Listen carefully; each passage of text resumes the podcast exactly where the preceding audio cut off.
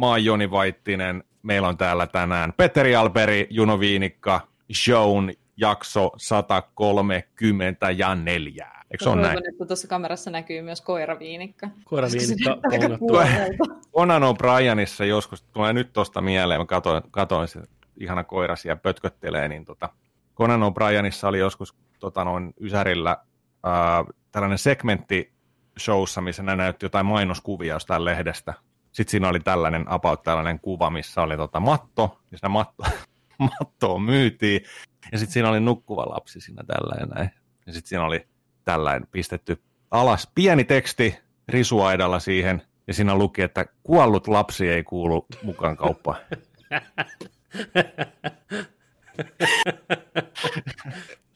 Tuli mieleen tuosta kanssa, niin kuin, että no, niin. ei ole, ei ole onneksi kuollut mutta joo, aina muista mieleen. olla kukaan. Olipa synkkä vitsi yhtäkkiä sillä, että mikä, mikä homma, Conan O'Brien, kuollut lapsi ei kuulu hintaan.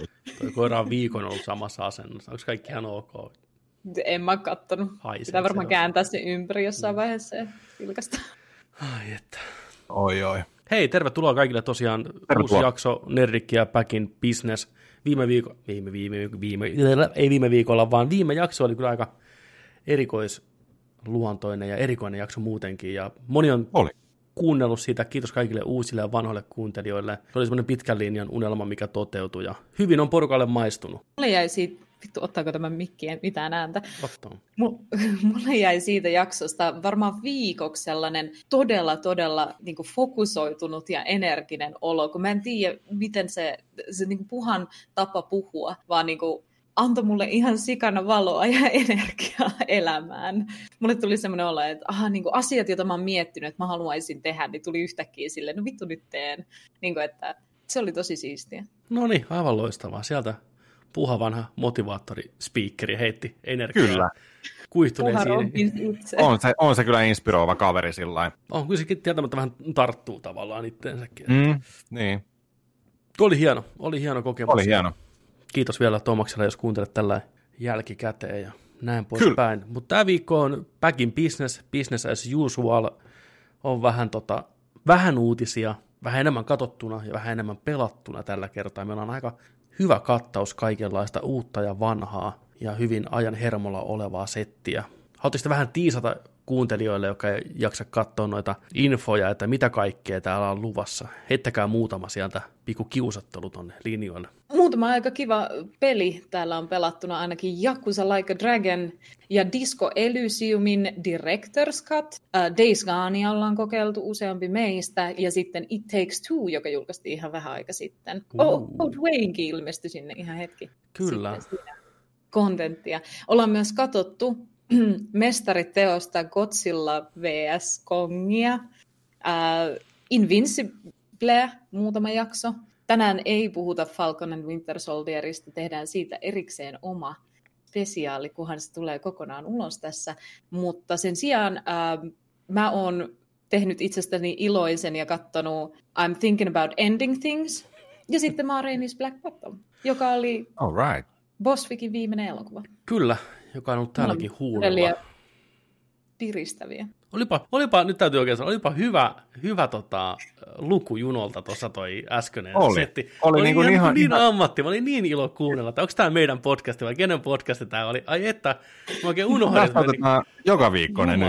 Vaikka on teidän, ole hyvä. Tää, sä oot meidän virallinen nyt tästä toi. Niin. Mitä on tarjolla tänään? Mitä on menulla? Mitä on? Oi että. Se oli, huhhuh. Juu, juu. Tai juno. Mutta Tuokaa joku ei... sammutuspeitä, Juno on ihan tulessa. Mutta sitä ennen puhutaan vähän viihdeuutisista. Niin puhutaan. Ja peliuutisista. Niin on, meillä on kaikenlaista. Että juoda tämän mun kahvin loppuun, että mun ei tarvitse koko ajan heilutella tätä kamerassa. Maistuuko, nyt unohtutaan sana decaf, mikä se on? Kofeiini. Niin. Maistuuko se samalle kuin normikahvi?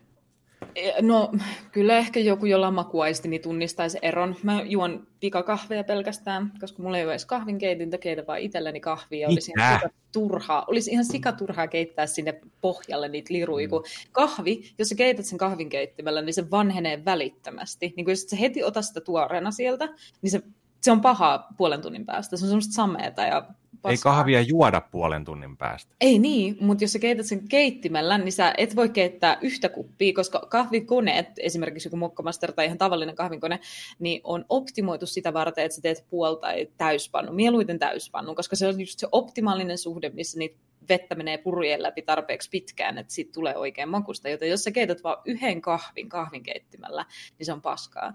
Niin sen takia me juomaan pikakahvia. Mutta voiko pikakahvia verrata niin vähän määrän keitettyyn mokkamasterin kahviin? Tai ei minkään muunkin keittimen kahviin? Ei, Voiko ei. niitä keskenään kato, vaikka sä tekisit sen ei, eikä pidäkään. Ei pidä. Ei. Ei se ole silti... Mokkamasterillahan on one cup keitin. Semmoisen mä ehkä tarvitsisin, mutta... Se lorauttaa sen suoraan niin kuppiin. Niitä on eri väreissä. Olen miettinyt joskus sellaisia ex, Joo, one cup. One cup, ei ole two girls, mutta niin kuin one cup on. Toi kuulostaa maailman surullisimmalta asialta ostaa. Kyllä, sinkkukeiti. sinkkukeiti itsellä. Vain siis mun mielestä on kaikista turhin. Kukaan siis ei koskaan niin. käymään. Mun mielestä se on kaikista turhin. Mä oon nähnyt sen keittimen joskus. Se on jotenkin... Tuo kadulla kävelemässä, sä saat turhaa keitiä. Monta kuu. Siis onko se semmoinen pieni? Mä haluan siis, ää, ei, mutta siis se on vähän matalampi, joo, mutta siis se vesisäili on niinku kaksi kuppia tyyliin. Ja sitten se lorauttaa sen suoraan sinne kippoon. Mm. Ja sitten niissä mukeissa taisi olla, tai mukissa taisi olla sellaiset muovikripit vielä. Sen, jos on oranssi se keiti, niin oli oranssit sinne. Joku tällainen se oli. Tuota ja se kumminkin maksoi melkein toista sataa. Niin, niin. No ylläri. Niin. Ylläri. niin. Mun ilmeni on mitä? Mutta äh, mieluummin tuota varten ostaisi semmoisen express, tai siis sellaisen, joko espressokeittimen tai sitten sellaisen spesiaalikahvikeittimen, mihin saa tiedät se niitä... Niit... Niin kuin tällaisen monen tonnin joku baarikeitin, niin kuin steampunk-höyryt tulee, tiedätkö sä, sä veivaat. Siis just sellainen keitin niin kuin vai? Ää, ei, mä ajattelin semmoista, mihin sä laitat sen muovipatruun. tekee sieltä kafelatten. Joo. Siis näitä kapselikeittimiä. Niin. Et osta kapselikeitintä. Kukaan ei käytä enää kapselikeittimiä. Joo, niitä Ai myytiin joskus okay. ihan sikana, mutta niin. eihän niitä nyt kukaan käytä enää. Mm. Ei kysyttävä. Kato, koira heräs heti kanssa. Ei kukaan no. käytä kapselikeittiä. Niin lupaathan, että osta kapselikeittiä. Lupaat, niin. Ei saata. Koira pakkaa kassinsa ja lähtee ovesta, jos tänne tulee ostat, ostat suoraan hyvän keittimen. Suoraan hyvä keitin. Ei mulla ollut mitään hätää mun tämän systeemin kanssa. Nyt, mä ei kärsi yhtään. On. Nyt on, tää on invention, vittu. Niin. Kahvi, nyt kahvihomma kuntoon. Mä tuun väliin tähän hommaan. Toi, ja, mä haluan kysyä, koska mä tein yhden jutun ihan, ihan niin kuin tuossa pari päivää sitten. Tota, okay. Oletteko maistanut... Lakimiehen paikalle, no niin. Siis tämä, kuul, siis tämä liittyy kahvin, kahvijuontiin, kahvin Joo. makuun. Oletteko te maist, ma, tota, juonut äh, kauramaidolla kahvia? Oh. Joo, välillä. Joo. Oletteko te maistanut, niitä vähän erilaisia eri merkeiltä, niin oletteko te maistanut, tota, tämä ei ole mainos, mutta tämä voi olla mainos, nerdicpodcast.gmail.com, niin tota, Fatserin barista. Oh. Oletteko maistanut? En ole, mä juon vaan Oatly niitä barista. Lura, lurautin, kuulkaa sellaista kahvia, niin tuossa tota, avopuoliso niitä tykkää välillä noilla, noilla kauramaidoilla juoda, niin on muuten sitten niin ihan erilaista kahvia. Onko hyvä? On. hyvä kysymys. jos haluaa, jos haluaa oikeasti niin kuin ihan eri makusta kahvia, niin siitä. Eri makusta verrattuna mihin? Miksi sä sanoit uudelleen? Normaali maitokahvi. Miksi sanonut hyvää? Niin kuin tämä ei ole hyvä mainospuhe, niin, jos on vaan eri makusta. Eri makusta. Yritätkö sä nyt hui... Hyvällä tavalla. Okei. Okay. Okay. Tuntuu, että se tuntuu kautta. vähän sellaiselta manteli, mantelish. Sellaista... Makealta. Makemmalta.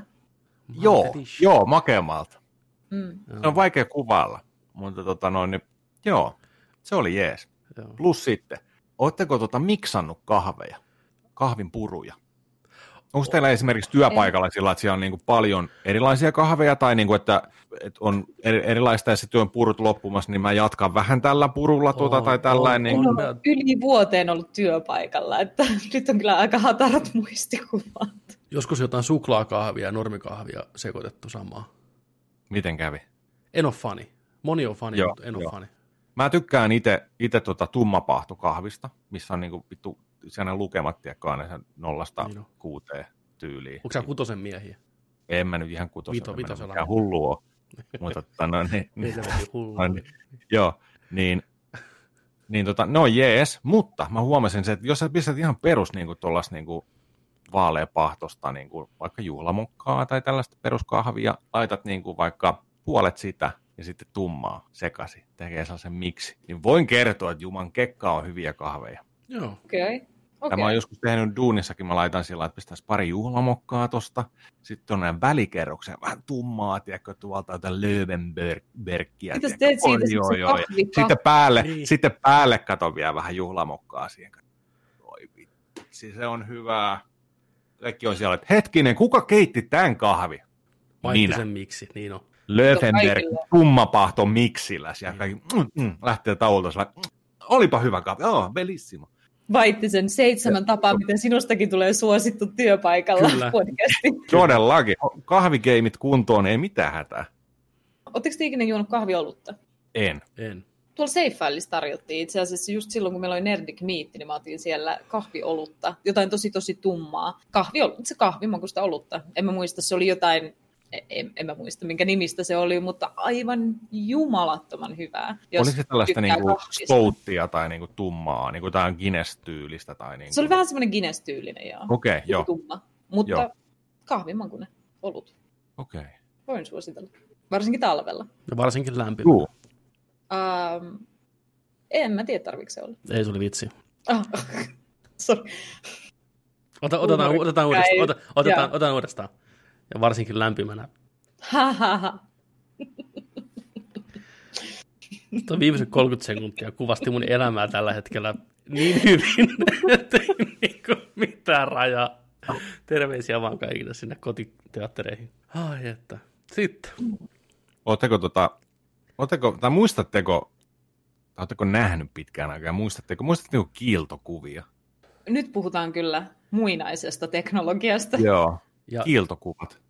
Joo, muistan, mutta en koskaan kyllä meikäläisen... Siis puhuisikaan nyt niinku kiiltokuvista. Kiiltokuvia, muistatteko, minkälaisia on kiiltokuvat? Muistan, mutta... Ne on vähän, vähän niin kuin tarroja, mutta ennen tarroja. Joo. Joo. En halua nyt mitenkään sitoa sukupuoleen tätä asiaa, mutta siinä on silti. Eikö kiiltokuvat ollut vähän niin kuin, anteeksi, että mä sanon tämän nyt, tyttöjen juttuja? Silloin aikana, nykyään no kaikille. Niin. Selitä Joni itses nyt. Selitä. Miksi sä, Mitä sä voit enää säilyttää sun mä, niin. mä, yksi päivä, mä yksi päivä kohtasin kiiltokuvia ja mä olin sillä niin wow, mi, mitäs nämä oli? Ei kun nämä on niitä voit... kiiltokuvia, tiedätkö? Niin joo. Sitten mä olin funtsiin siinä, niin kuin, mä olin töissä, sitten mä pistin askartelu tota noin, hyllyyn tavaraa. Sitten siellä oli niin kuin tarra-arkkeja ja sitten sieltä alta löytyi sellainen pino erilaisia kiiltokuvia. Sitten mä olin, että wow, vähän näitä on rokattu joskus, tiedätkö, sata vuotta sitten. Kuka rokkasi niitä? Katoin, katoin, siinä oli sellaisia, kisso, siinä oli sellaisia kissoja ja sitten oli enkeleitä. Niin, jos ei ole tyttöjä. Sitten, sitten oli kasveja, kasveja, erilaisia kukkia oli tällainen näin. Sitten mä aloin miettiä, että kuinka vanha tämä keksintö niin kuin on. Niin kuin kiiltokuvat, että niitä on kerätty ja niitä on liimattu jokin vihkoa ja tällainen näin. Niin sitten sieltä tuli sellainen arkki. Ja siinä arkissa oli Jeesus ja Maria ja niiden nimet luki vielä siinä alla, että kaikki tietää, mikä nämä hahmot on. Niin kuin. Hetkinen, missä tämä oli tämä? Siis sun omista Ka- Kaupassa. Kaupassa. Varmaan. Kyllä, töissä. Onks, Minun työpaikalla. Onko kauppa nyt sun toi vaatekaappi, mikä tuossa vieressä on, niin onko Joni Petterin omat viikot löyty siellä? ei, ei, ei, ei, se on myynnissä arkkeja, missä, missä on askarteluosastolla, missä on kiiltokuvia. Mm. Ja siellä oli mietin Jeesus, ja siellä onkin Jesus. Jesus. Ja Maria. Arkki niitä. Sitten mä aloin miettiä, että nämä on vanhoja. Ne on. Se on vähän niin kuin Jeesuksesta olisi tehty lätkäkortteja, tiedätkö? Sitä aikaa. Keräilykortteja. Mietin nyt. Sä et ole väärä. Siellä on ollut Joosepin, Joosepin tota noin, niin tulokaskortti on siellä. Kyllä. Sitten siellä, sit siellä, Ää, tota... 1800-luvun keskivaiheella alettiin niin. painaa kiiltokuvia. Kivipainotekniikan kehityksen myöntä. Meni Wikipediaan, kiitos vaan.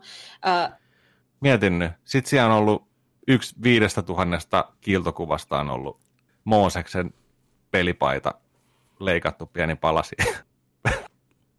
Burn Jersey. Ja yksi, yksi miljoonasta, tai no ei nyt ihan miljoonasta, yksi sadasta tuhannesta kiiltokuvasta Jumalan nimmarilla. Ja oliko se sillä että kun ei ollut suklaalta siihen aikaan, ehtoollisleipä tuli aina mukana siinä paketissa, mikä heti menee. Koska toisaalta ne suklaakin maistuu ne ei yhtään millekään. Mutta... Mikä suklaat? Mikä tuli korttien mukana. Ei kun se tarrojen mukana. Anteeksi, mä nyt sekaisin tota sä, muistat, sä muistat vaan hyvän sen liikapatuka, mistä tuli kaksi, kaksi tarraa. Totta, Joo. totta, ei korttien mukana koskaan tullut. Sen takia mä en varmaan nosta. kun ei tullut suklaata. Vittu. Oi vitsi. On hirveän onko, vaikea. Onko kuoreja? Onko pinnakleja? Onko, mitä, mitä, mitä sulla on? Onko sulla topseja? En mä kerää lätkäkortteja, ei siellä tule suklaata mukana. Niin on. No hirveän vaikea motivoida ostaa mitään, ei se tule mukana jonkinlaista syötävää. Vittu. Kuuluuko tähän jotain syötävää mukaan? No ei sitten vittu. Niin, voitko heittää tuolta? Onko se, onko se itsellä jotain eväitä mukana? Annako joku sämpylän tähän kylkeen? Kaupat niin. syntyy. Sulla friisas äsken, kerro vaan Joo. Juno.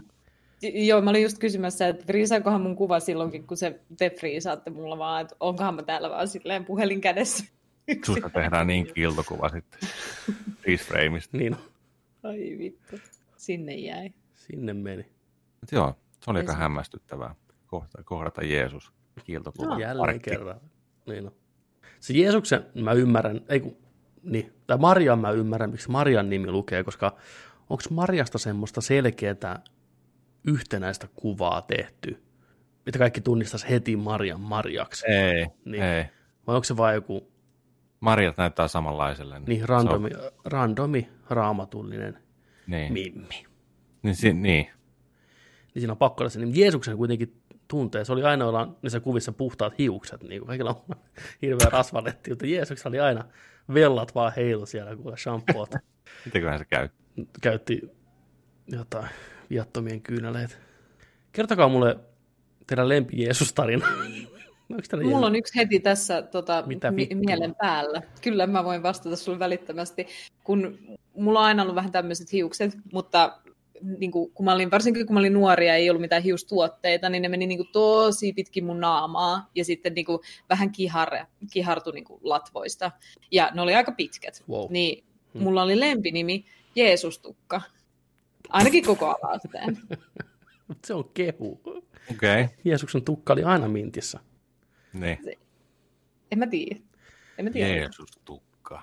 Jeesustukka. Tota, Jeesustukat, niin mutta tarkoitin lähinnä raamatullista tarinaa. Onko teillä joku suosikkitarina sieltä raamatun kirjojen sivuilta, että missä Jeesus oli yllättää Juno käänsi tämän tarinan itteensä. Unbelievable. Hei, mulla ei kuulu, mistä te puhutte. Mulla on yksi hyvä. Niin, mulla on yksi hyvä. Mun vuoro. Niin, mulla on yksi minuakin, hyvä. Minuakin on verrattu Jeesukseen. Fucking Jesus hervit. Niin, niin. Mutta so it's fine, it's fine. En muista, ei, siis, tota, ei, vanhasta kirjasta ei ole kyllä niin kuin mitään, mitään hyvää. Onks, hyvää mitä tota, klassikoita oli? Muutti veden viiniksi, teki kalaa leipää, käveli vetten päällä. Todennäköisesti jäällä. Todennäköisesti mm-hmm. jäällä, mutta tota, paransi spitaalise. Aha näitä, top 5 Jeesus. Riahusia markkinoilla ja... Onko YouTubessa top 5 Jesus? Jesus Moments. Vi, vi, niin, ah, niin, niin on. Oiskin. Ihan varmaan löytyy. Ihan varmaan löytyy. Mä muistan, mä kyllä skidinä tykkäsin hirveästi niistä raamatun tarinoista. Ne oli, ne oli kyllä kovaa, kuumita hottia. Täällä on heti ensimmäinen video. Mitä Olet tapahtuu oma, Jeesuksen palatessa? Ei ollut tää yleisö. Ei ollut tää yleisö. Tuo on niin pakanoiden äärellä taas, että niinku ei mitään rajaa. Tarvitte vähän herraa teidän elämään.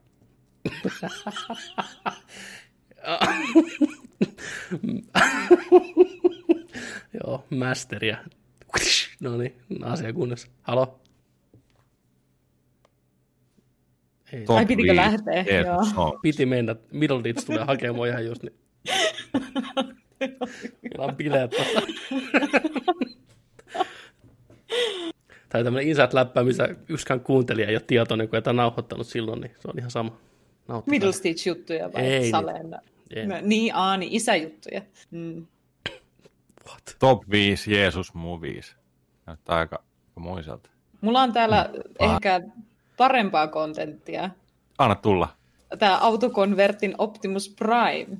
Holy. Erilainen Jeesus. Holy. Nyt siirrytään viihdeuutisiin heti alkuun tässä näin, rakkaat kuuntelijat. Ja sieltä lähtee, Joni kertoo meille, mikä on autokonvertin Optimus Prime. Joo, tällä viikolla tuli tota, sellainen uutisointi, että tällainen niin kuin ikinä ei ole ollut tällaista näin hienoa tota, Optimus Prime-lelua. Tämä nyt ei ole lelu, mutta tämä on niin kuin itse toimiva robotti, mitä ohjataan puhelimella applikaation kautta. Koostuu viidestä tuhannesta pienestä osasta, ei tarvitse itse rakentaa, mutta tämä on aika mielettömän hieno tämä tuot. Pistäkää Se video koko itse itsensä. Video pyöri, niin näette tota No mulla näkyy toistaiseksi tässä pelkkää jotain tämmöistä, avaruusintroa. joo, nyt näkyy rekka, nyt se aukeaa. Pistäkää ääne päälle. Ja mobiiliäpillä voi kontrolloida. Jep. Sieltä lähtee suoraan äänien saattelemana Optimus Prime muuttuu rekasta robottimuotoon. Aika kova. Täytyy Löytyy sanoa, että tervehdyksiä, erilaisia stand-asentoja, puheita, kaikkea, jalat, kaikki, kaikki kädet, kaikki päät liikkuu. on ihan kunnon robotti. Siis niin kuin Jep. lapsena, lapsena toi, toi olisi ollut niin kuin unelmien täyttymys. Optimus Oli kaikenlaisia alkuperäinen ääni. mutta huhhuh. Kattokaa, kun se menee takaisin, Mulla on just se takaisin tuohon noin niin rekaksi. Lähti ajaa. Tii! Miksi tässä alussa luki, että... mm, tai mikä se sanamuoto oli? Katsotaan, miten, miten ne pistettiin. Pisti jotenkin heti silmään, että mikä, mikä homman nimi. Otan se kasaa itsensä tuossa toi robotti. Pre-production model shown. Colors not final. Miten värit ja Optimuksen värit ei voi olla finaali tuossa? Mitä muita värejä siinä nyt voi olla? Eikä siinä voi koodata uusia värejä. Siihen pystyy koodaamaan ainakin uusia animaatioita. Roposen, siis tämä ei ole mikään, niin kuin, että Roposen autokorjaamo, vaan robosen.com on tämä paikka, mistä näitä pystyy pre-orderaan. Tämä oli joku 700 dollaria maksaa. Ei ole paha. Eh, on se vähän paha. On se vähän paha. No ei tämä kyllä fanille, ei tämä ei ole paha. Mutta lapselle. Juu, ei se, tää- ei se joo. ollut lapselle tarkoitettu. Tuon mainoksen, kun joku näkisi tota ennen joulua, niin Ai vitsi Uhuh. sitä itkumäärää. joo, joo.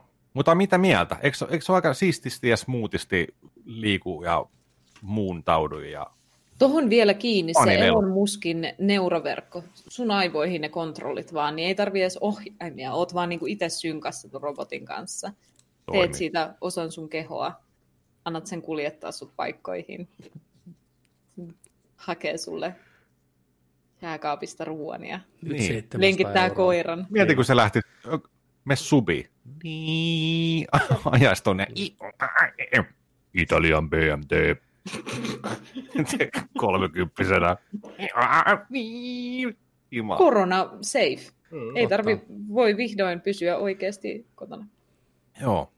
Siinä oli viikon lelu. Lähteekö pre-orderia? Ei tota ihan vielä, mutta Kattellaan.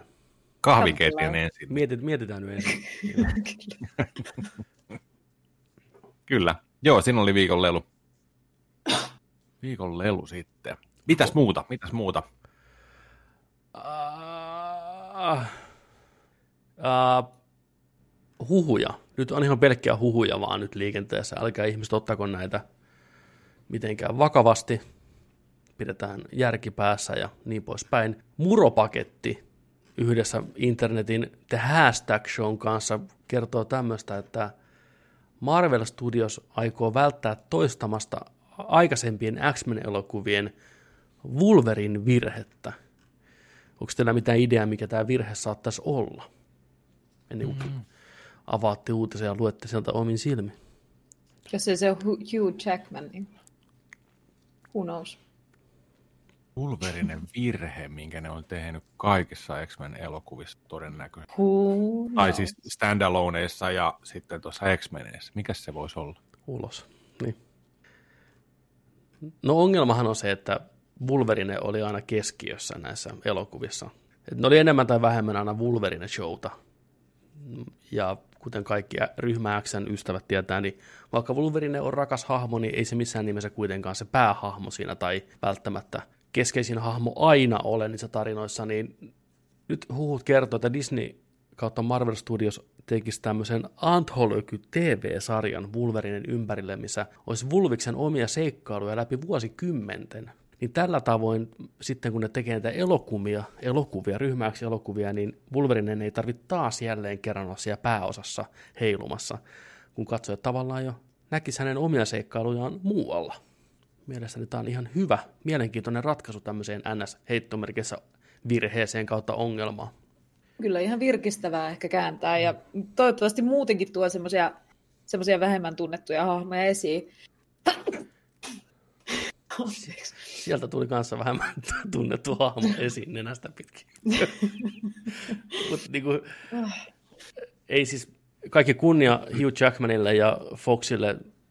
Wolverine on yksi syy, minkä takia supersankarielokuvat on niin suosittuja kuin ne nyt on, mutta ei käy kiistäminen, etteikö ne muut hahmot jäänyt aika rankasti sinne, rankhasti sinne taustalle kuten niin. muun muassa Scott Kykloppi Summers, niin kuin tässä artikkelissa sanotaan, mikä on kuitenkin X-Men-ryhmän pomomies, niin se oli ihan sivuhousu niissä elokuvissa.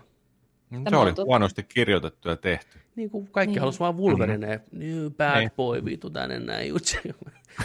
Tämä oli virallinen toi, toi sitaatti. Hyvä. Niin.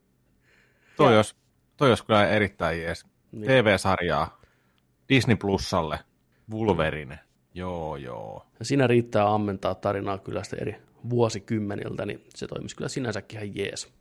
Mutta joo, se oli musta mielenkiintoinen. Tämä nyt varmaan on ihan tämmöinen vaan fanipoikien märkä päiväuni, että joku on keksinyt tämmöisen, että tämä on varmaan näin totta ja nyt sitä uutisoidaan kospelina, mutta ei huono idea, oli totta tai ei. Olen tämän taustalla. Kyllä. Ja, niin mieluummin ehkä, ehkä tällain päin, kuin taas sitten jostain niin kuin X-Menin vähemmän tunnetuista hahmoista olisi tehnyt taas sen, sitten sen, tota, sen tällaista pientä, pienempää sarjaa. Niin, mm. kyllä. Sama hengenveto on suora Hot from the Presses uutinen just julkaistu. Mads Mikkelsen on kiinnitetty seuraavaan Indiana Jones-elokuvaan. Koska se on tulossa? Se tulee vuonna 2022 kaiketi. Elokuvanhan ohjaa James Mangold, mikä tunnetaan muun muassa Coplandin ja Loganin, nyt kun puhuttiin Wolverinesta, niin ohjaajana. Steven Spielberg Joo. toimii tuottajana kesällä 2022. Ja Mads Mikkelsen on tunnettu tanskalainen näyttelijä monista elokuvista ja Hannibal TV-sarjasta muun muassa. Hyvä näyttelijä. On. Naama. No, siis se on naama. Naama. Saa nähdä näytteleekö pahista. Se tosi yllättävää. Joo, niin olisi. Jaa, Indiana Jones tulossa. Mä olen luottanut näitä Indiana Jones-uutisia tässä nyt, kästiä on jotain neljättä vuotta kohta tehty, niin, niin tota, lykkääntyy ja vähän lykkääntyy ja vähän silti olisi tulossa. Kyllä, silti on tulossa ja toisin kuin kuvitellaan, niin Harrison Ford ei nuorene enää tästä. Että kyllä se vaan niin kuin vanhenee sekin seppä koko ajan. Mä en oikein tiedä, minkälaista roolia ne nyt povaa sen Indille, että Eikö sitä näyttele enää Chris Pratt? Ei. Ei, se on, se on otettu pois tästä. Tämä se ei on... ole enää totta. Ei, kyllä se on, kyllä se on itse Harrison Fordi vaan kuule nyt. Chris Pratt on vaan tämmöinen fanipoikien unelma ollut kanssa taas, ja fanityttö. Oikeasti. Mulle tuli ihan semmoinen, tästä on kyllä monta vuotta aikaa. Onhan sitä tuli puhuttu, että, että jos ne tekisi lisää Indiana Jonesia ja riikästäisi, niin Chris Pratt olisi tavallaan niin, oiva siihen. Mutta... Aivan, joo. Kumman ottaisit? Ihan, nyt voitte ihan vapaasti sanoa käsi sydämellä. No niin. Ei, mutta et Harrison, Ford, Harrison Ford vai Brad Pitt? Ei kun Brad Pitt. Brad Crispy, crispy Crabsi. Crispy, crispy Brad. en mä tiedä, onko kumpikaan. Ottaisinko millä Sipä. tavalla? Siis niinku missä? Crispinä. Ei, mutta siis tarkoitan sitä, että niinku, niinku Indiana Jonesina. Indiana Jones vitose. Indiksi. Ää, kyllä mä sen Harrison Fordin ottaisin. Chris Pratt voi olla joku uusi hahmo. Niin. Ottaisitteko ikinä Indiana Jonesia riikästettynä uudella hahmolla? Joo. Muuhun kuin videopeliin? Ottaisin. Mm, no, ottaisin. Ei ole mikään ongelma. Se on vähän niin kuin James Otta... Bond. Kyllä se voi olla joku muukin. Ottaisitteko okay. vielä Indiana Jonesia? Ottaisin. Todellakin. Ei välttämättä. No, asia kunnossa. En mä tiedä. Kyllä joku hyvä indiseikkailu vielä kuule. Mutta toi peli, pelien maailma on aika mielenkiintoinen. Nythän toi tekee toi joku firma uutta indie-peliä. Machine Aivan. Gamesi, Wolfensteinin tekijät. Eikä? Juu. Mitä? Tämä oli mulle uutinen, mutta tosi tosi positiivinen. Ei, kannattaa sellainen. kuunnella Nerdik podcastia näistä. Olen mä Sale kuullut tämän. Ei vaan, kyllähän se nyt kolmannen elokuvan jatkoa nyt haluaisi kivasti tuosta, kun jättää sen neljännen pois. Niin. Joo, kolmehan niitä vaan on, ettei teidän Mm, niin. Tiedättekö muuten, niin. että järjestyksessä toinen Indiana Jones, eli Tuomion temppeli, on prequeli ensimmäiselle Indiana Jonesille. En. Joo. Okei. Okay. Ei ollut hajua. Sitäkään mä en itse asiassa tiennyt, että tota, se sai todella niin kuin, ei-halutun vastaanoton toi Tuomion temppeli, kun se tuli pihalle. Varmaan, kun se, on... oli prequeli. Kukaan ei tiennyt sitä. Tai en, en tiedä, onko se kerrottu. This movie is prequel. Ei sitä varmaan. Niin. Ei, niin, niin, niin, niin. Mutta tota, se, siitä, että kun se oli teemaltaan niin, niin paljon synkempi se elokuva. Onhan se. Ja värity, kuvitukselta ja väritykseltä ja tällainen näin, niin siinä oli kuulemma ollut sillä että siellä käytiin, oliko ohjaaja, ohjaaja vai tota, noin, niin kuva ja jompikumpi, niin kävi avioeroa kuulemma läpi silloin. Että se oli vaikuttanut siihen mielentilaa ja kaikkea tällaiseen. Että. Ja sitä on myöhemmin, mä luin, ja sitten tämä on ihan vähän aikaa sitten, kun mä luin tätä juttua siitä, että, että, että siitä on oikeasti niin pyydetty anteeksi. Ja sitten kolmas elokuva oli vähän niin kuin sillä että hei, sorry, vähän oli Dark Times tuossa välissä, mutta jos se oli sen eihän visio, se niin mitä huono sitä... leffa on niin. tuomion temppeli missään nimessä. Ei, mutta on se kolmesta huonoa. Pyytää niin. anteeksi. Niin. Okay. Sä oot tehnyt sitä, mitä sun luova mieli on sillä hetkellä tehnyt. Et ei, ei ollut niin. mikään, et, et sä ollut täällä palvelemassa kaikkia ihmisiä, sä olit tekemässä töitä ja harjoittamassa sun luovuutta. Onhan se, idean, kun katsoo tuomion temppelin, niin onhan siinä semmoista keve, Tuomion ke, temppeli. Ke, kepeän äh, rapsakkaa rasismia ja misogyyniä. Siinä vähän läpsitään naisia pitkin, pitkin poskea. Ja no joo. Intiala, intialaiset kuvattu raakalaisina, syödä vähän apinan aivoja ja aasialainen kaveri siinä pyörii jaloissa, mikä nimi on... Mitä ei voi selittää avioerolla? se on different times. Indillä ei ollut minkäänlaista ongelmaa lyödä hameväkeä lättyy, kun tilanne vaatii ja porukka vaatii. You go girl. Tiitti,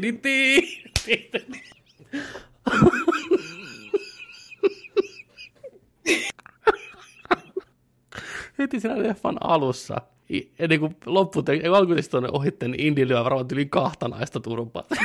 Hei, avioero niin oli menossa. Kesti. Se oli ohjaajan cover Belongs in the museum. Ilman syytä, tarjoilija. No niin. Osoitus tasa-arvosta, Just enemmän kuin mistään niin. muusta. Niin ne tytöt osas ottaa iskua vastaan. no niin. Joo, Dr. Jones. Erittäin hyvä elokuva. Joo, siis seuraava. Kyllä. jos, ei, jos ei oikeasti, jos ei Indiana Jonesin eka teaseri tai traileri alas sillä, I'm Dr. Jones. Tiedätkö sä, niinku kuuluu se, vetäsee jotain. Niin. Ui, oi. Ai että, huhhuh. Ah, tulispa siihen videopeliin heti ensimmäisenä naisten lyöntisimulaatio, koska... Kyllä, quick time eventi. The bitches. Kun on Shenmue. Kyllä. Ei kun se... Ai että, no niin. Mennään, mennään eteenpäin. Saisi itse kokea No mä mietin, että olisiko niinku, teetkö peleissä oli aikana että kato ylös, kato alas, että onko invertet. Lyö naista. Niin, niin, niin, niin, lyötkö naista näin alakautta vai lyötkö naista yläkautta? Kumpi kontrolli tuntuu paremmalta? Inverted.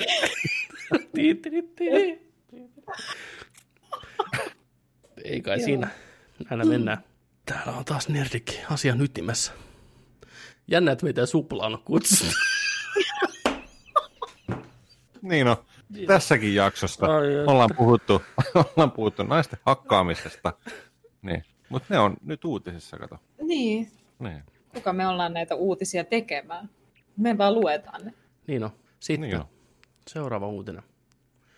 Ota no, sä Juno, tämä, on, on Juno, sulle ilon uutinen.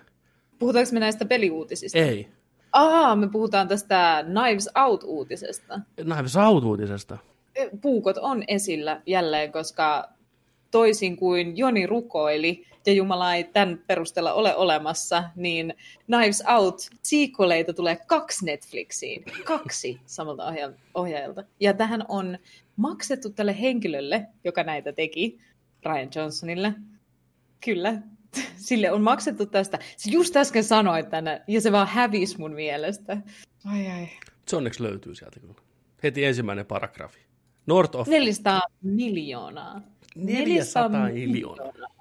Ryan Johnsonille siitä, että se tekee kaksi jatko-osaa Knives Out huippusuositulle, Nerdikissäkin huippusuositulle Knives Out-elokuvalle, joka oli ihan huikea murhamysteeri. Kyllä. Siis Ryan Johnsonille on maksettu niin kuin tilipussia 400 miljoonaa, Mä vai mä veikkaan, elokuvan niin. tekemiseen annettu 400 miljoonaa rahaa Kyllä. No todennäköisesti just niin kuin 400 miljoonaa niihin kahteen jatko-osaan. budjettia. Niin, niin. Mutta kun miettii Knives Outia elokuvana, niin ei sen budjetti nyt varmaan ole monta kymmentä miljoonaa kuitenkaan. Niin. Niin. Katsotaan. Katsotaan. niin mä palkat On varmaan kä- vienyt eniten ehkä niistä. Siinä vähän kästiä meinaa. On. Mutta joo, ei tästä nyt sen kummemmin tietoa deadline, niin tästä uutisoi Netflixi osti oikeudet. Toisaalta tämä on tosi, mä olen iloinen Ryan Johnsonin puolesta, että siitä että saadaan lisää Benoit Blanc, näitä murhamysteereitä. Daniel Craig oli aivan loistavan juustonen siinä roolissaan, mutta tota, mä olisin ehkä mielinyt nähdä nämä myös elokuvateattereissa, ja ehkä me nähdäänkin, osa Netflix-elokuvistahan tulee myös teattereihin, koska ensimmäinen elokuva ainakin oli tosi kauniisti kuvattu, ja tosi mm. tarkkaan mietitty, tosi sinemaattinen, oikein vanhan ajan, hienot lavasteet ja valastukset, ja kuvakulmia oli mietitty, ja se koko kuvallinen kerronta oli tosi upeata, niin onhan se kiva katsoa aina teatterissa, mutta menee se kyllä näinkin. Ensimmäisen Knives Out-elokuvan budjetti on ollut 40 miljoonaa. No niin, mm. Ja ei mikään, Ja- ihme, ei mikään ihme, että tälle tehdään tällainen jatkoa, koska tämä tuotti Jenkeissä teatterissa 165 miljoonaa, internationaalisti 146 miljoonaa ja worldwideisti tämä teki 311 miljoonaa dollaria rahaa 40 miljoonaa budjetilla. Niin Ja tämähän oli siis alun perin ihan vaan semmoinen äh, harrasteprojekti tuossa välissä. Oikeiden elokuvien tekemisen ohella tehtiin siis sen takia, koska Danny Boyle lähti James Bond-elokuvista ja Gregillä oli vähän ylimääräistä aikaa. Niin, että Hyvä, joskus tähdet menevät oikeille kohdille ja saadaan herkkua. Ah, me voitaisiin joskus nauhoittaa sellainen bonusjakso pelkästään niin kuin jollekin, mikä se on nyt se kuumita hottia, että myydään joku, niin kuin, onko se NFT-nimellä?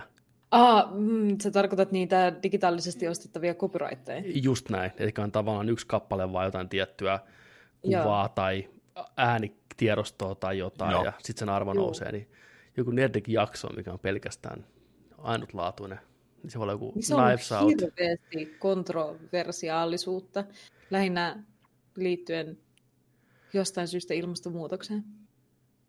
Ei tarvitse selittää tätä yhtään sen enempää. Ei, ilmastonmuutokseen. Mm, se, Henkisen Se- ilmastonmuutoksen vai ilmastonmuutoksen? se, miten niitä tehdään, niin se vaatii tosi paljon datamainausta ja serverityötä, ja serverit on tällä hetkellä yksi meidän planeetan suurimmista niin kuin, päästötekijöistä. Tietokoneserverit siis. Että me ajateltiin, että internet on ilmasta, mutta ei ollut sekään saatana. Ei saatana ole. Verot menee siitäkin lopulta. Ajaa, no ei meistä lähdetä mukaan tuohon. Tehdään normijakso vaan. Siis mikä siinä on, jos siis painetaan tuosta, nauhoitetaan jakso ja sitten vesileima siihen ja se on siinä. Tämä oli Myydään- tosi kaukaa vedetty yhteys muutenkin, mutta jostain syystä se on ollut vaan tosi pinnalla. En mä, en mä ole ihan tutustunut aiheeseen sen enempää, mutta olen nähnyt tosi paljon ihmisiä, jotka vastustaa koko ajatusta tosi kovaa ja se on ihan mielenkiintoista. Mistä me voitaisiin tehdä semmoinen jakso? Jos emme Knives Outissa tehdä sitä vaan jostain muusta. Tai mikä se jakso on sisältä, niin kuin sisällöltään? Se spesiaalijakso. Ainoastaan yksi kappale. Yksi ihminen pääsisi kuuntelemaan sitä. Ei kerrota, ei kerrota, mitä siinä on, niin se myy paremmin. Niin. Ah, mä olen, mä olen Siellä tekemässä. on, mä tiedän mitä siellä on. Siellä on se kamalin kehu, mitä Petteri on koskaan Totta, saanut. totta, muun muassa. Muun muassa Siinä se. jaksossa. Se voisi olla joku tosi, tosi semmoinen Ja kaikki muut nerdiklupaukset. r- rankha, Mm. synkkä. Kun Se on salaisuuksien Se olisi kammiin. Nerdik Podcastin tuomion temppeli.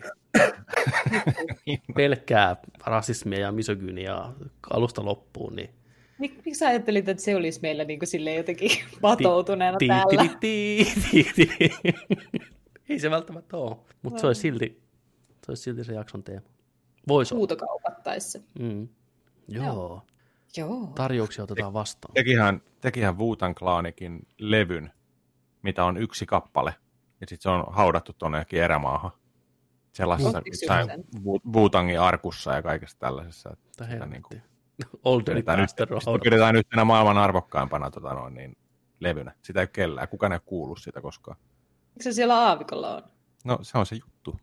Ai vitsi, toi on niin kuin vanhan ajan semmoinen aarre, aarteen metsästys. Se Joo, siis, siis, siitä on ihan kuvaa ja kaikkea netissä löytyy kyllä. Että niin, yksi kautta yksi tehty. Onkohan ne jättänyt, onkohan ne jättänyt jotkut, tiedätkö, semmoiset tosi mystiset ohjeet sen löytämiseen?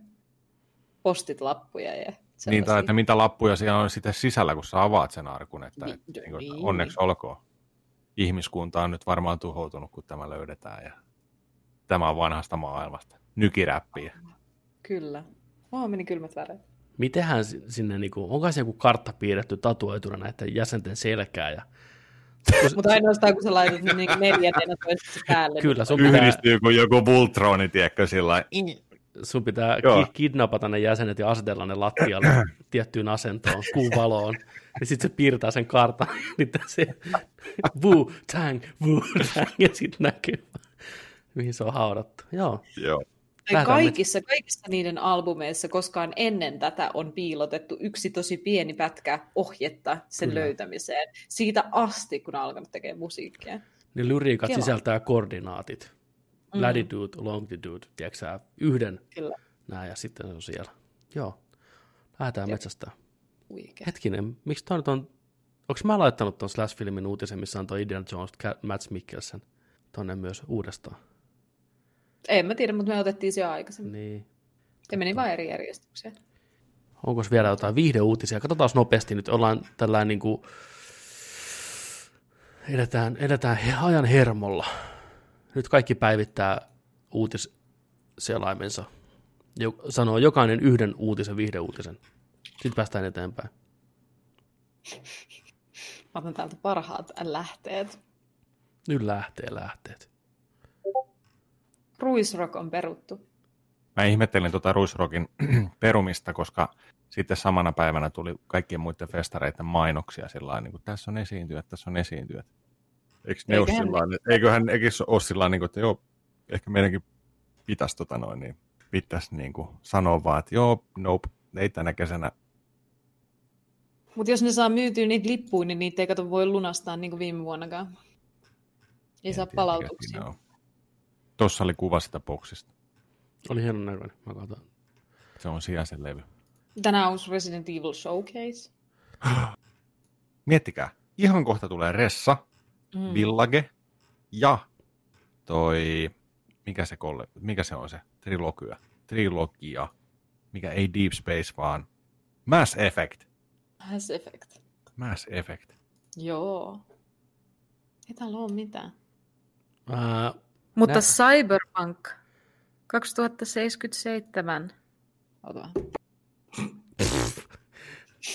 Tässä välissä niin tota, Paul Dano, näyttelijä, mikä näyttelee tulevassa Batman-elokuvassa ja näyttelee myös Spielbergin, eli Steven Spielbergin isää ohjaajan tulevassa elämänkerta-elokuvassa. Elokuvalla ei ole vielä nimeä, mutta projekti on niin henkilökohtainen, että Spielberg itse kirjoittaa käsikirjoituksen yhdessä Tony Kushnerin kanssa. Elokuvan kuvaukset alkavat ensi kesänä ja ensi illan on tarkoitus vuonna 2022. Spielberg on kertonut usein, että hän, kuinka hänen lapsuutensa Arizonassa on vaikuttanut hänen elokuviinsa. Inspiraation lisäksi monet teemat jopa ja hahmot ovat saaneet innostuksessa suoraan hänen omista kokemuksistaan, kertoo muropaketti jälleen kerran. Spielberg. Kaikille superhyvä uutinen, mutta Cyberpunk 2077 on tehnyt käsittämättömiä määriä rahaa. Ne on CD Projekt Redille ansainnut 562,5 miljoonaa revenuuta, josta pelkkää net profittia firmalle tuli 303,5 miljoonaa viime vuonna. Se on no. melkein kahden näytösautelokuvan verran. Ei ihan, mutta melkein. Hirveitä hilloja. Kiitos, kiitos, kiitos tästä Cyberpunkista esille. Jaha. Jordan Vogt Roberts, joka teki tuon School Islandin ja nyt on puuhastellut sen Metal Gear-elokuvan tota, parissa, niin Empire kirjoittaa, että ää, Robert, Vogt Roberts olisi tota, noin, niin, ohjaamassa live action Gundam-elokuva. God damn. Damn. Ää, Netflixi. Onko tämä taas niinku taso MGS, tulee ehkä joskus? Voi oh. Robert Vogt Wagets. Niinku, ei niinku mitään, ei mitään toivoa saada sen äijän mitään leffaa pihalle. Tulee, tulee. Se on kyllä pitkä. Sitten mieti oikeasti. Kauan School Islandistakin on. Onko se tehnyt sen jälkeen mitään, mä tiedän. Ei se ole sitä MGS koettanut saada pihalle. Niin, niin, niin. niin. sai ko- Kojiman siunauksenkin ja kaikkea. Ja vihreätä. Ei vaan tapahdu, jotain ei tapahdu. Uh, sitten täällä on tota Top Gun Maverick, Mission Impossible 7 ja More Movies Shifting Release Dates. Yllättävää. Katsotaan, mitä meillä on siirroissa. Uh, täällä on Para- Paramontti, Paramontti on, tota noin, niin, on sanonut, että joo, Top Gun Maverick on pistetty Julylta Novemberiin, eli marraskuuhun Mission Impossible 7 uh, May 22. En ja sitten koskaan. täällä on sitten tota, Dungeon, Dungeons and Dragons elokuva. Mikä tää? Niinpä. Sellainenkin on tulossa. Perut. Joo. Dungeon and Dragons elokuva will move up to March 2023. Snake Eyes, G.I. Joe Origins elokuva mm. on shiftaamassa tota noin niin, uh, October 22 to July 23. Mitään ne eivät saa aikaiseksi. Mikä BG-elokuvakin? Okei. Okay. Täällähän on kaikkea. Mitä? Untitled Star Trek movie is scheduled to final wrap in June 2023. We'll see if that happens, lukee perässä. Niin kuin. En tiedä miksi. I shit you not. Just tässä kun puhuttiin Mats Mikkelsenistä ja Indiana Jonesista lyömässä porukkaa, Niin. niin Matsin virallisella Instagram-sivulla on kuva, mikä juhlistaa tätä Indiana Jonesia. Niin kattokaa mikä kuva, mä en tiedä tarkentaako toi kuinka. Mutta siinä on Indi lyömässä jotain turpaan, käsi on jossain vaan just sopivasti. It belongs in the museum. Nice. Harrison kuuluu museoon. Vanha mies. Hyvin vanha mies. Mm. Kumpi on vanhempi, Harrison Ford vai Steven Spielberg? Steven Spielberg varmaan muutaman vuoden vanhempi. Kyllä sekin alkaa olla aika, aika vanha keijo. Niin ja miettiä, että Sean Connery näytteli Harrison Fordin isää. Ja Connery on varmaan yhdeksän vuotta vanhempi kuin Harrison Ford. Että, no, mutta it is what it is. Hei. Yksi peliuutinenkin meillä on. Hei. Ei mikään valtava, mutta siinä on vain yksi, joten Ei tarvitse. se kuuluu meidän uutisiin. Joo, heitä sinne vaan, samaan koppaan. Niin. Me Kaikki uutiset oli tässä tänään. Joo. Uh, Apple TV-peli, vanha kunnon Apple TV, uh, Sky, Children of the Light, joka on siis Journeyn kehittäjiltä tämä toinen Journey, tulee vihdoin Switchille kaikista konsoleista. Oikea ratkaisu. Tuokaa On. sieltä Apple TVstä ne pelit. Myös Joo, muille joku voi alustoille. pelatakin niitä. Et, Tämä. sehän on nyt Ja se... Switch on ihan hyvä alusta Niin on, se on just sopiva. pelille. Nythän se tuli pihalle se, mistä Joni näytti, se on muutama viikko takaperin niitä kuvia, tai puhuu tämä Se roolipeli fan, Fantasian, mikä on niin sitä, sitä pianoismalli kuvattu Joo. ja näin, sehän tuli nyt, ja se on erittäin hyvä vastaanoton saanut, mutta sekin on siellä Apple Game Servicessä Tämä. lukkojen takana. Kyllä se, kyllä, se, kyllä se tulee sieltä. Mä uskon, että se tulee. Miettikää, noita Brave Defaulttejakin on nyt tullut Switchille. 3DS Niin, 2 tulee. ja sitten sit siellä on Octopath Traveleri on PC-lläkin nykyään. Kyllä se, kyllä se, jos ne haluaa sitä niin kuin myydä. No haluahan ne. Tunnetteko yhtään ihmistä, tunnetteko yhtään ihmistä, Mm. Jolla on, mikä tämä on, Apple, Apple Gaming? Mikä iPadeillähän ne toimii myös. iPadeja on aika monella. Aa. Niin, mutta eikö se palvelu ole erikseen pidä maksaa No. siitä? On mulla ainakin kaveri, joka pelasi sitä iPadilla. Tuota Skyta just nimenomaan. Voi olla, että se palvelu on erikseen maksulle. En tiedä yhtään. Niin, en omista tämäkin on hyvä. Tämäkin on semmoinen, että niin kuin, ei voi tietää. Ei voi tietää. Voi joku Ei asia. meinasin just kysyä, meinasin just kysyä äänen, että pelaako joku tableteilla? Tai Se on, se, se on se konsoli, jota mulla ei ainakaan Kyllä ole. pelaa, niin. Hei, Kyllä. toinen peliuutinen tähän. Tästä on ollut puhetta jo pidemmän aikaa, mutta mä haluan kuulla teidän, teidän mielipiteet. Sony huhu, huhujen mukaan tota, uudelleen tekee The Last of Usin. Alkuperäisen Aa, kyllä. 2013 The Last of Usin Pleikkari vitoselle todennäköisesti, niin mitä mieltä te olette tästä? Tämä on paljon aiheuttanut nyt keskustelua netissä puolesta ja vastaan. Enemmän ehkä vastaan. Mä olen mieltä, että rahaa varmaan tekee tämä. En tiedä, miksi tämä tehtäisiin. Oliko niin monta, toiko Last of Us 2 niin monta uutta fania, jotka ei ole vielä pelannut ykköstä, että nyt se täytyy tuoda niille, vai onko tämä vaan nostalgian vuoksi niille, jotka sen on joka tapauksessa pelannut aikaisemmin, vai ajatteleeko ne saavansa valtavan uuden yleisön uusilla konsoleilla, jotka muutenkaan ei ole löytänyt ihmisten luokse vielä lähes kertaakaan. Yksikään konsoli ei päätynyt käyttäjälle koskaan ikinä. Mä en usko. PS5 on salaliitto. Sellaista ei ole olemassa. Ei niin. Toi on, joo, kyllä. Ei ole näkynyt. Peterilläkin on vaan sellainen harha, harhanäköisiä telkkarin vieressä tönöttää. Se luulee, että siinä on 60 PS-pelejä, niin. mutta se on vaan Pleikka 4 maalattuna valkoiseksi. Äijä pelaa Demon Soulsia Pleikkari kolmosella, ja uuf, vähän on sulava. Mä veikkaan, että syy oli, mikä ensimmäisenä tuli mieleen, pelkkä kylmäkäteinen. Ne pystyy mm. oletettavasti suht ok budjetilla väsään remakein valmista kauraa, haluttua kauraa, mutta kaipaako The Last of Us oikeasti remakea? Se tehtiin remasteri jo Naughty Dogin puolesta Pleikkari 4, mikä on korkea resoluutio, 60 fps, menee ihan modernista pelistä vieläkin. Ja sitä mietin, että okei, ne saattaa ehkä siihen lisätä jotain pieniä uusia juttuja, tehdä sitä enemmän yhtenäisen sen kakkosen kanssa, ja se TV-sarja on tulossa, niin sehän on loistava semmoinen markkinointi, kikka siihen kylkeen, raha kilisee, mutta mikä on semmoinen asia, mikä saisi teidän ostaan sen ja pelaan sen? Ei Last of Us 2, vaikka hyvä peli onkin, niin ollut mitään, tai siis totta kai oli, se oli huima upgrade, seitsemän vuoden työ ja silleen, mutta mut siinäkin niin kuin, periaatteessa se pelin logiikka ja se, miten se toimi, oli tosi samanlainen kuin ykkönen, niin kuin, niin. ettei ne mitään mullistavasti muuttanut sitä ei, järjestelmää. Ei, pikkusen, tai... tai siis onhan siinä, okei, okay. Visuaalisesti toki. Kyllä, ja, ja kyllä, se, kyllä se kompattikin on parempaa, mutta niin kuin, on, on se peli hyvin samanlainen. Mutta samoista elementeistä tehty. Et toki siitä saa varmaan sinemaattisemman kokemuksen remakeillä. Mä mietin kanssa, että se voisi olla ehkä ainoa semmoinen syy, minkä takia mä ostaisin sen.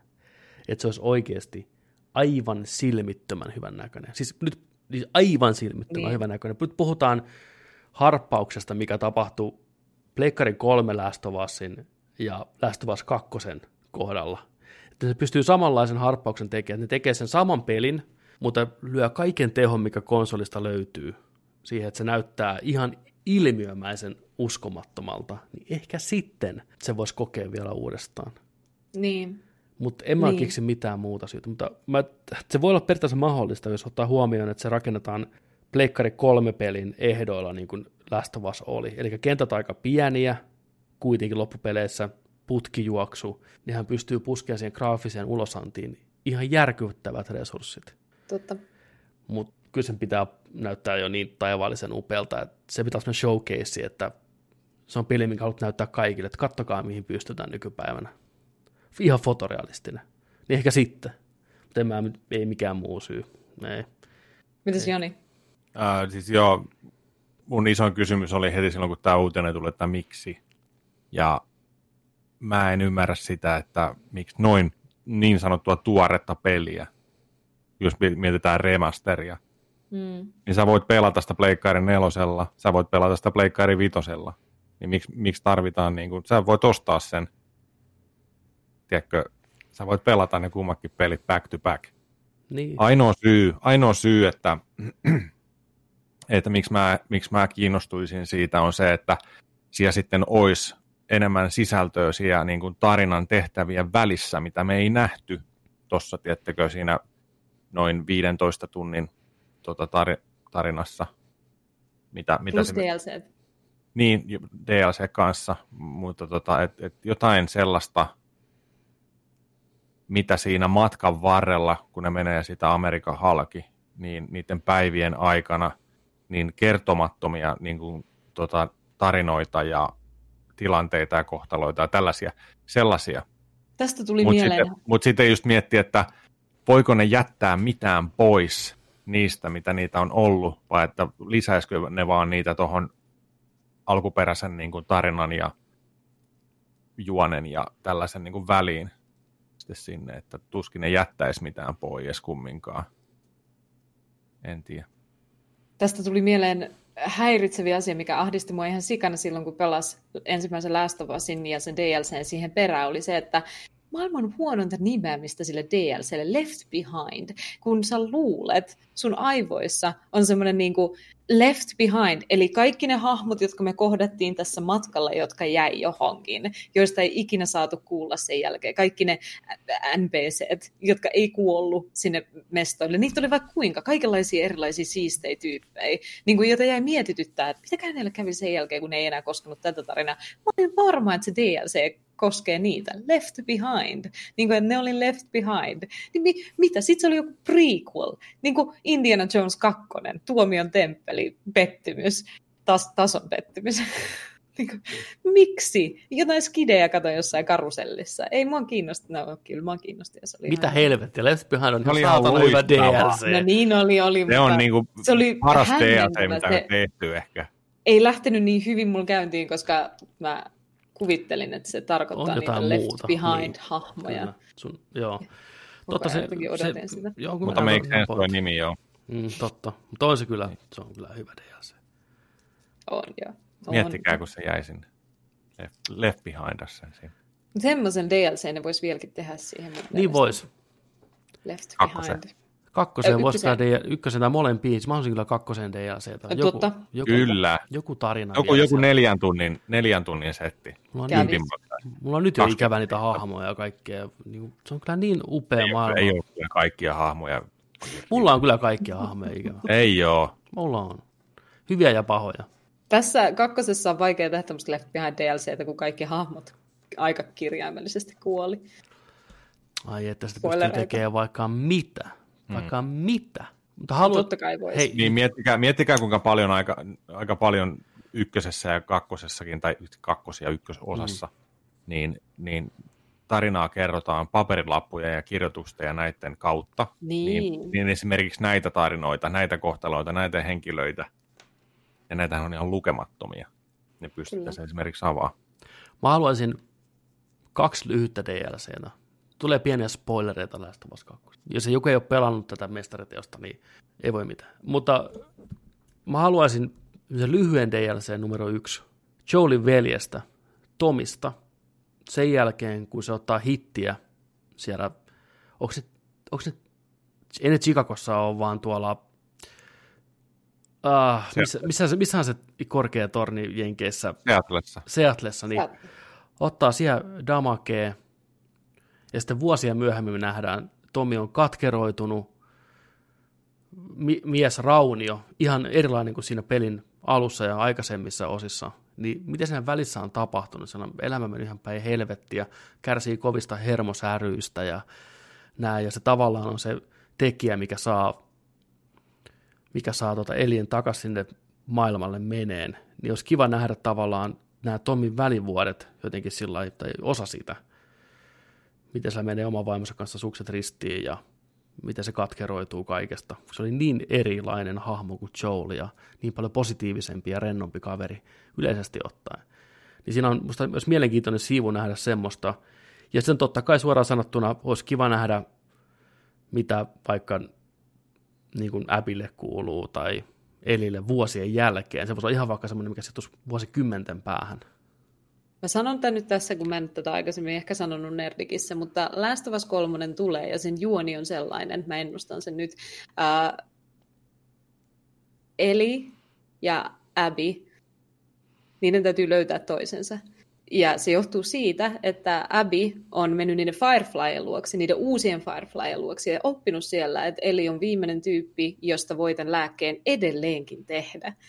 Ja Eli tietää, että Fireflight on ainoat ihmiset, jotka vois sen lääkkeen edelleenkin tehdä, koska maailman ainut tiedemies ei kuollut. Niitä on muitakin, mutta niillä on tämä informaatio, niiltä puuttuu Eli.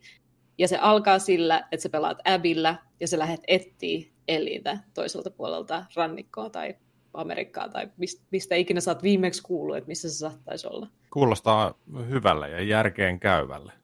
Toi on, toi on hyvä mahdollisuus. Tai Abby on sairastunut siihen tautiin, ja sä pelaat kypsällä, onko se Lev se kaveri, mikä, mikä sen mukana Totta. on? Ja lähdet Totta. Levillä ettiin Abbyä, koska sä haluat saada Abby Elitä. terve. El- Elitä, niin, Elitä, anteeksi. Niin. Ja Ja olisi ehkä joku kymmenen vuotta mennyt eteenpäin siitä, että Vielä parempi. Kyllä. No, joka tapauksessa... Siis tartunta, kauan sillä on aikaa löytää se. Siis se, se olisi no sairas. ehkä se haluaa vaan Siis niin se, se olisi sairas, sen ja se on niin kuin, vaikka sidottuna jossain tiedätkö, turvassa, että se pysty satuttaan ketään tai itteensä, mutta jos ne koettaisi saada jotenkin sen käännettyä sen, tai sitten se olisi kuollut tai jotain, en mä tiedä, mutta tota, hei, en tiedä. Mutta pointti on se, että haluan lisää lästövassia. Nälkä ei kyllä kadonnut mulla tähän pelimaailmaan yhtään. Mun Tuosta mielestä... piti, tosta piti kysyä, että menikö siinä vuosia aikaa siinä niin kuin, tuossa välissä? Ää, mielestä ehkä... Tässä, tässä niin kuin katkeroitumisessa ja tota, niin Ei siinä kyllä mennyt vuosia. Ei kun niin, sitä mä, siis mun mielestä ei ole mennyt. Ja sitten mä mietin just Ei ole tätäkin, että, niin kuin, On että, siinä että kuinka, on kuinka paljon niin kuin ykkösen ja kakkosenkin välissä on. Siinä on varmaan niin kuin muutama, muutama vuosi vaan. On, siis, mutta siis silloin kun Diana oli siis ollut vielä raskaana, kun oli siellä Seatlessa, ja sitten kuitenkin se lapsi oli jo taapero, kun Tomi Niin tuli olikin, uudestaan totta. sinne. Että et kyllä siinä ainakin Aa, niin joo, sinne Niin. niin. ranchille. Niin Juu, ranchille. Niin, joo. Kato, mä, mä ajattelin kato, että siitä, Pitihän sen parantuukin Tomi jossain Niin, välissä. kyllä. niin kuin niin, aivan, joo, siis nyt puhutaan teatterista. Siitä hetkestä, Niin teatterista ja Joo, sitten joo, joo teatteri, teatterista siihen, joo, joo. Juu, Kato, juu. mä, mä, olin, mä olin jo sitten, tota noin niin tuo, ää, aikaisemmista tapahtumista. Ah, okei, okay, joo. Joo, niin, niin. joo.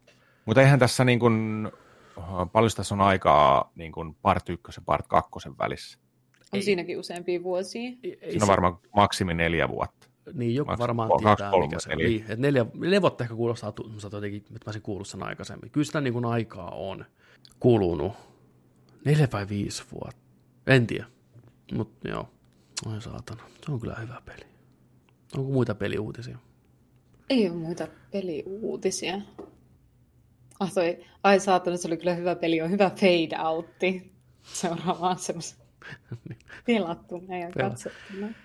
Ja sieltä näin tehdään. Siirrytään, otanko, kumman Pitäisikö- ottaa? Pidetään tauko ennen sitä, mutta ennen kuin mennään tauolle päätetään, onko pelattuna vai katsottuna meidän paluutauolta osuus. Ää, mä vielä heitän tuohon, että tota toi ää, Last of Us 2 jatko-osa siis, niin se on, alkaa vuonna 2039, mikä on viisi vuotta ensimmäisen pelin jälkeen. Viisi Joo. vuotta. Okay. Okei. 26 vuotta sen Outbreakin tapahtumien jälkeen. Joo, Eli on 19. Ja kyllä. sitten tota, toi Joel on mid-50s. Joo. Mun Ja mielestä... pelattuna vai katsottuna? Niin. Kumpi vie enemmän intensiivistä energiaa teiltä? Vie, pelattuna vielä enemmän. Aloitetaan sitten siitä, jos Jodi ei ole ihan eri mieltä.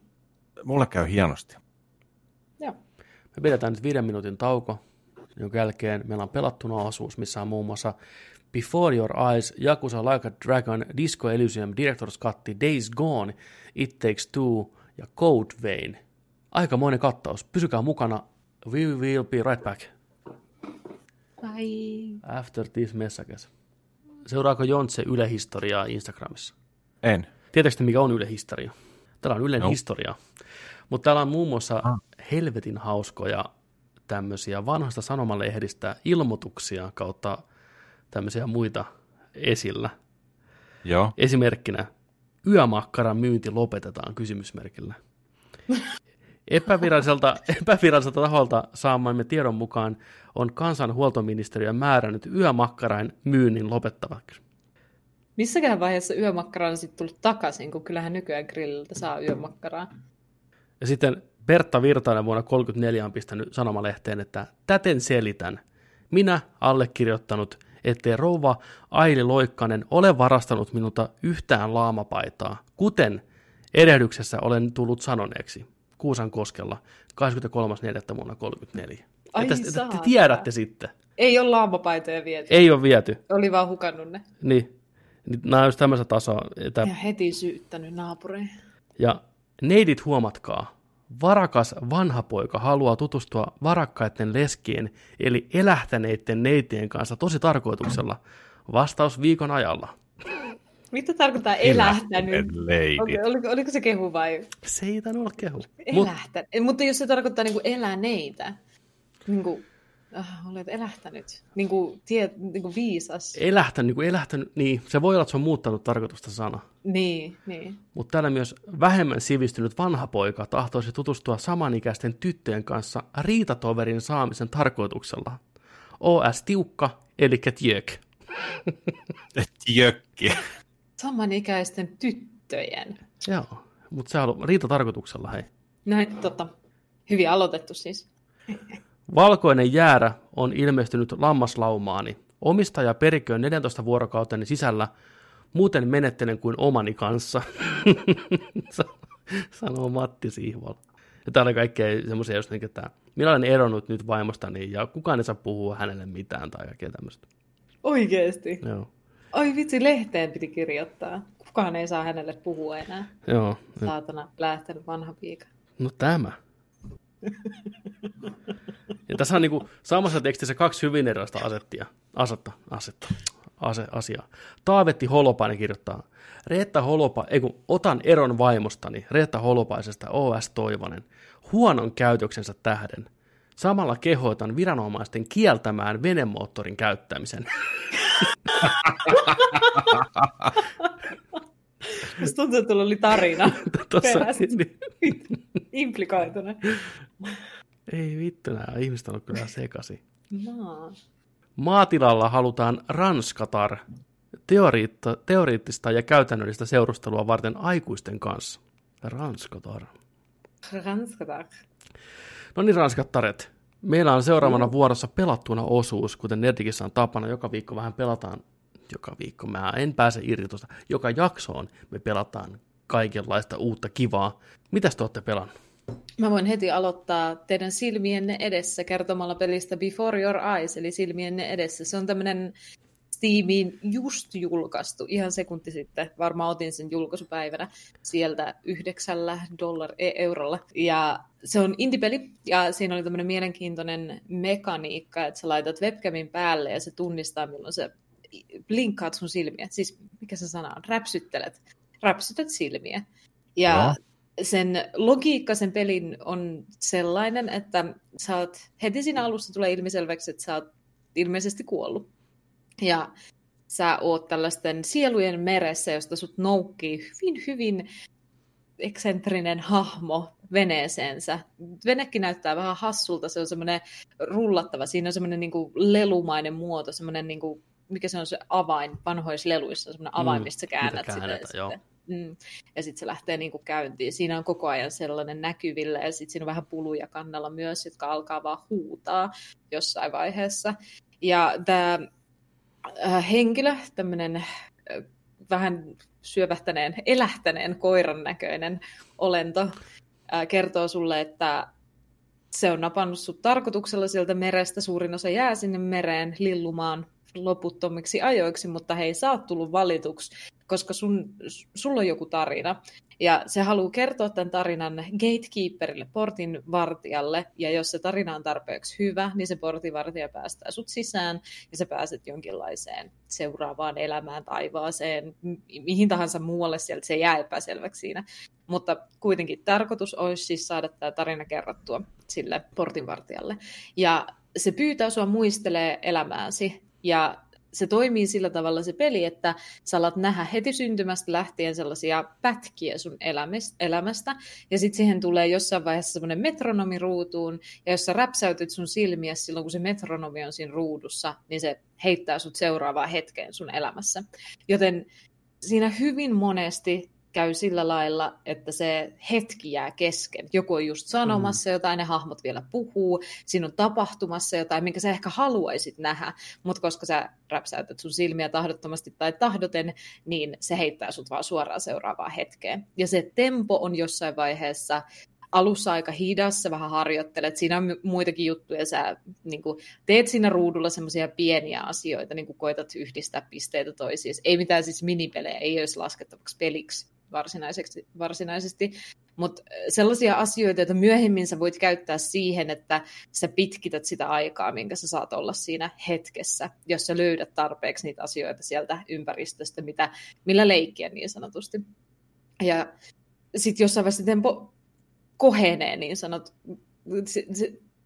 tulee nopeammaksi, että ne hetket on paljon lyhyempiä, sä skippailet niitä, sulle alkaa tulla aika intensiivisiä hetkiä, joissa sä todellakin haluaisit olla niin kuin vaikuttamassa, mutta sitten monesti ihan tahdottomasti siirryt eteenpäin, koska et vaan voi olla räpsäyttelemättä silmiä mm. koko ajan. Ja äh, sä teet jonkinlaisia valintoja siinä myös. Vastaatko puhelimeen kaverille? En. Jäätkö illalla harjoittelemaan tota, pienonsoittoa vai lähdetkö ulos kavereiden kanssa ja niin edelleen. Se vaikuttaa tavallaan siihen sun elämäntarinaan. Äh, käy sitten ilmi kuitenkin jotain merkittävää, siinä on pieni twisti ja se tarina onkin sitten ehkä vähän erilainen kuin mitä sä kuvittelit, että se on. Tämä peli on todella lyhyt. 103 minuuttia katoin, että olin pelannut tätä peliä alusta loppuun asti. Sen, e, en näe tässä ihan hirveästi uuden, uudelleen pelaamisarvoa, ellei halua just nimenomaan niitä hetkiä nähdä mm. uudelleen. Ja suurimpana ongelmana ehkä tämmöisissä kikkapeleissä, niin kuin monesti on, on se, että se räpsäytyksen tunnistus ei ole aina ihan supertarkka. Sitä voi kyllä kalibroida, ja totta kai jos sä oot valaissut sun kasvot tosi hyvin sun webbikameraa varten, niin kyllä sen pitäisi aika hyvin tunnistaa se. Mutta niin kuin esimerkiksi tässä huomaa, että silmiä räpsäyttelee aika usein, mm. ja se on todella tuskallista yrittää pitää silmiä auki. En mä tiedä, voi olla, että mulla räpsyy enemmän kuin keskiverto ihmisellä, mutta musta tuntui siltä, että mä räpsäyttelen silmiäni ihan liian nopeasti. Niin kuin, että et, et mä en pystynyt mitenkään olemaan sille. Ja sitten kun mä yritän niin kuin keskittyä siihen, mitä mä näen ja haluan kuulla ja olla siinä hetkessä vielä, mutta myös pitää silmieni räpsäyttämättä auki koko ajan ja päätä myös, ettei se vahingossa ottaisi jostain liikkeestä yeah. sitä räpsäytystä, niin siitä tuli tosi tuskallista siitä pelaamisesta. Ja mä mietin hetken aikaa, siinä on vaihtoehto, että sä vaihdat sen myös hiiren klikkiin. Ja mä mietin hetken aikaa, että pitäisikö mun vaihtaa se ja vaan katsoa tämä peli läpi mun omilla ehdoilla. Mutta se sitten varotti se peli siitä, että no sulta saattaa jäädä se kokemus, se niinku tarkoitettu kokemus niin. sitten saamatta.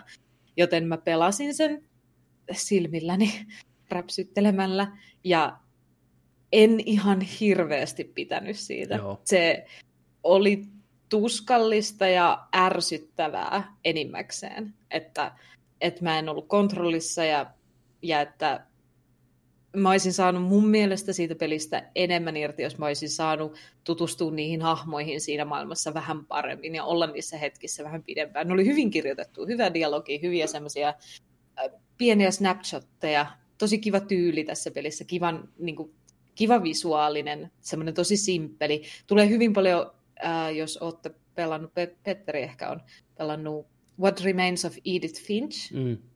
peliä. No. Okei, okay, no niin. Me molemmat on pelannut sitä. Vähän semmoiset vibat ehkä okay. siitä tyylistä ja sen tonesta. Mutta huomattavasti lyhyempi siis ja hyvin paljon vähemmän pelattavaa.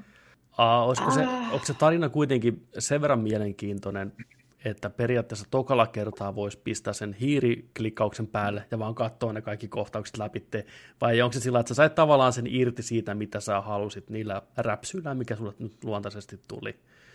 Jääkö sulla hampaan koloon joku asia tai näin? Ei oikeastaan. Mm. Sen, sen takia mä olin ehkä silleen, että se ei ole hirveästi uudelleen pelaamisarvoa, koska sitten kun sen lopun twisti on nähty, niin se on nähty.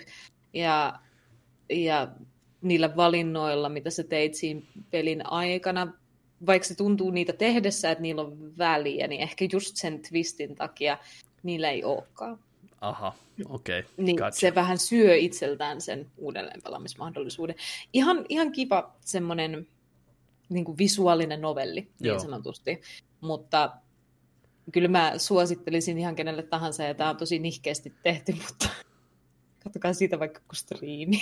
Joo, okei. Okay. en, en mä tiedä, ei sitä ollut, en mä voi suositella sitä pelikokemuksena. Mielenkiintoinen konsepti kuitenkin, ainakin voi saada vähän jotain uutta. Et joko striimin kautta tai odottakaa Game Passia, rakkaat ihmiset. Vähän tuntuu Game siltä. Pass on hyvä mm. vaihtoehto, kyllä. Sinne tämmöiset indie-pelit monesti päätyy. Ja se on kiva semmoinen sunnuntai-illan alle kaksituntinen pieni elokuva. Kyllä. Muistaaksä lonkalta, minkä hintainen se oli? Mun mielestä se oli 9 euroa Steamissa julkaisussa. Okei. Okay. Se on 103 minuuttia, niin sähän pystyt palauttamaan sen, kun se on kaksi tuntia toi palaut. peliaika. Niin, totta. Siellä vinkki vaihtinen heti valmiina. Refindia, no niin. niin. Refoundia tulee. Toi, mulle tuli heti mieleen, että mainitteeko tämä peli, peli tota noin, niin aloittaessa tästä niin kuin silmien blinkkaamisesta just siitä. Jokainen meistä varmasti on joskus elämässään tuntenut tai tiennyt ihmisen, joka räpsyttää ihan sikana silmiä, kun se puhuu. Mm. Joo. niin, miten, mitäs, mitäs sen pelikokemus, niin, niin. onko siinä niin Ei ole 103 minuuttia, se on kolme minuuttia in and out, 9 euroa. En sano Juonesta mitään selvää. Mulle tuli semmoinen olo siis sitä pelatessa, että vitsi, mulla on varmaan jotain vikaa mun silmissä, kun mä räpsyttelen niin usein niitä. Ja varmaan keskittyy niiden silmien räpsyttelemisen eri lailla, koska mä katsoin äsken tuosta gameplay-videoista, mä olin sillä niin kuin, okei, okay, mä, nyt mä, mä, mä, kiinnitin huomioon mun omaan silmien räpsyttämiseen, vaikka mä en pelannut sitä, mutta mä katsoin Joo. sitä videoa, niin sillä että jotenkin siihen keskittyy niin eri lailla. Ja se oli vähän teki siitä epämiellyttävää, kun oli Joo. vaikea keskittyä niin kuin siihen tarinaan täysin, kun ties, että se on koko ajan silleen niin kuin... Niin. Ihan silmä kuivana ja koko ajan. Joo, joo siihen kieltämättä tulee sellainen ylimääräinen kerros turhaa tuskaa siihen niin kokemukseen, vaikka se tuntuu paperilla ehkä paremmalta idealta, kuin se käytännössä mm. on. Ei se sitten kuitenkaan varmaan, onko se itse pelaa ja fuck, se taas kippasin ja pystyykö sinä palaamaan mitenkään taaksepäin vai pitääkö se pelata? Ei todellakaan. Ei. No niin. Se ehdottomasti tiku, tuntuu, että se tiku, rankaisee sua siitä, että sä pelaat sitä peliä, niin kuin sitä on in, niin kuin tarkoitettu pelattavaksi. Mikä on tosi harmi. Joo, peleissä on aina ihanaa, kun ne rankaisee sua, tiedätkö? Niin kuin kaikesta, niin kuin, että ei ole kivaa pelata videopeliä. Täten ilmoitan, että niin. sinua rankaistaan. niin. Eli kyseessä oli Before Your Eyes, löytyy Steamista kaikille teille kiinnostuneille sieltä sitten. Jos nyt kuitenkin tämän myyntipuheen perusteella Joo. heräs mielenkiintoista. Kyllä tuo niin tavallaan erikoinen konsepti on, että siitäkin huolimatta, vaikka et hirveästi nyt hehkuttanut sitä, niin olisihan se kiva mm. itsekin ehkä kokea, että miltä se, ja kymppi hintaan, äh, niin. ei, ei, se, ei se paha siivu ole. Kyllä. Äh, sitten olet pelannut myös Sonin ei niin klassikkoa, ei ehkä semmoista hittiä, mitä ne aikanaan odotti, mutta jälkeenpäin löytän yleisönsä lopulta. Ja just oli hiljattain uutisissa, että jatko-osa, mitä ne pizzas Sonille, niin ei saanut vihreätä valoa, eli Pendin tekemä Days Gone. Miltä on maistunut hyvin maskuliininen prätkäjätkien seikkailu läpi zombimaailma? Mulla on tästä ehkä vähän vähemmän kokemusta. Mulla ehkä jäi peli kesken ennen kuin se kunnolla alkoi. Mulle tuli vaan niin vahva semmoinen vastareaktio siitä, miten videopeli se oli, miten niin kuin videopelien videopeli se oli. Niin kuin kaikki ne mekaniikkoinen, jotka muista peleistä oli varastettu ja kaikki se putkijuoksu siinä alussa ja sitten just se, että tämä on vähän niin kuin mutta ei kuitenkaan niin kuin Last of Us. Tai tämä on vähän niin kuin, mutta ei kuitenkaan niin kuin joku toinen peli, joku toinen zombipeli. Ja ehkä, en mä tiedä, se oliko teillä tätä kokemusta, mutta se kombat oli siinä todella epämiellyttävää. Niin kuin, et, eh, en, en, en välttämättä antanut tarpeeksi aikaa sille, en ehkä antanut sen lähteä sillä lailla niin sanotusti lapasesta kun ohjain lähti jo lapasesta. Mopo käsistä. niin. Mutta kaikki tuntui vähän vaikealta siinä. Niin kuin, et, ei se ollut niin kaunis, ei se ollut niin mukavan tuntunen ohjata. Ja sitten se, miten kädestä se sua piteli tosi monen asian läpi, niin tuli vaan semmoinen olo, että no mun elämässä tälle ei ollut tarvetta. Onko tämän pelin äh, ehkä se suurin ongelma, että onko tällä pelillä oma identiteetti? Mm. Se oli ehkä mullekin. Mä uskoisin, että mä voisin pelata tätä peliä innoissani monta tuntia, jos mä vähän laittaisin sille, silleen, niin kuin, että teen jotain, kuuntelen jotain podcastia samalla ja pelailen ja teen jotain. Mutta ei se niin kuin itsessään se tarina ja se ulkonäkö ja se, miten sä pelaat sitä, niin tuntunut kyllä millään tavalla omalta. Mä oon ihan samaa mieltä. Mä oon sitä pelannut, kun se tuli tosiaan PlayStation Plus-peliksi, niin vitosella pelannut sitä. Siinä on ihana 60 freimiä. Se, se on yksi asia, mikä varmaan tekee sitä vähän pelattavamman. Mm. Että siinä on niitä ruudun päivityksiä enemmän. Se on aika tönkkö se kontrolli siinä kaiken puolin, niin mä näkisin, että se varmaan on vähän pelastanut sitä. Ei sitä siltä mikään kovin ilo pelata, varsinkaan kompatissa.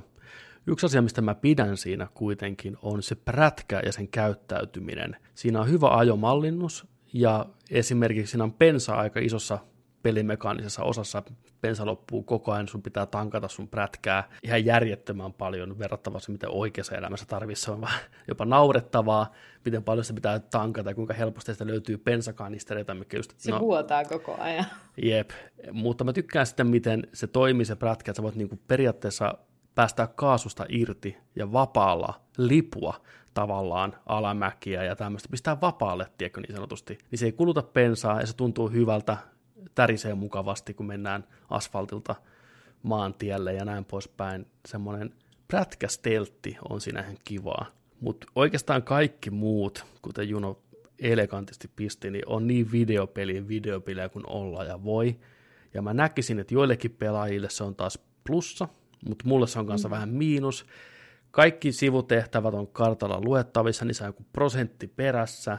Ne toimii samalla kaavalla joka ikinen kerta, tämä toistaa tämä peli itsensä lähestulkoon toistuvasti, jatkuvasti, koko ajan. Esimerkkinä, että siellä on semmoisia zombipesiä, missä nämä nukkuu nämä zombit ja sun pitää poltella niitä, niin se periaatteessa aina toimii samalla kaavalla. Lähetät polttopullon sinne sisään, kolme neljä zombia juoksee joka kerta pihalle, ammut ne haulikolla siihen ja tulee, että tämä on suoritettu checkmerkki ja päästä eteenpäin. Niin ihan varmasti on paljon pelaajia, joille tämä on mukava kokemus tämmöinen. Mm, Tuntuu, kyllä. että on koko ajan progressia eteenpäin ja näin poispäin. Ja mullekin se on välillä silloin tällöin, riippuen vähän pelistä, mutta silloin pitää olla pelattavuus kyllä niin mintissä, että mä nauttisin tuommoitteesta puurtamisesta, kartan täyttämisestä, saman toistamisesta. Jos tämä olisi julkaistu vuonna 2012, niin taisi varmasti saanut huomattavasti paremman vastaanoton. Nyt tämä oli mm. julkaisussa auttamatta, auttamatta jo niin nähty, ja tehty monesti paremmin.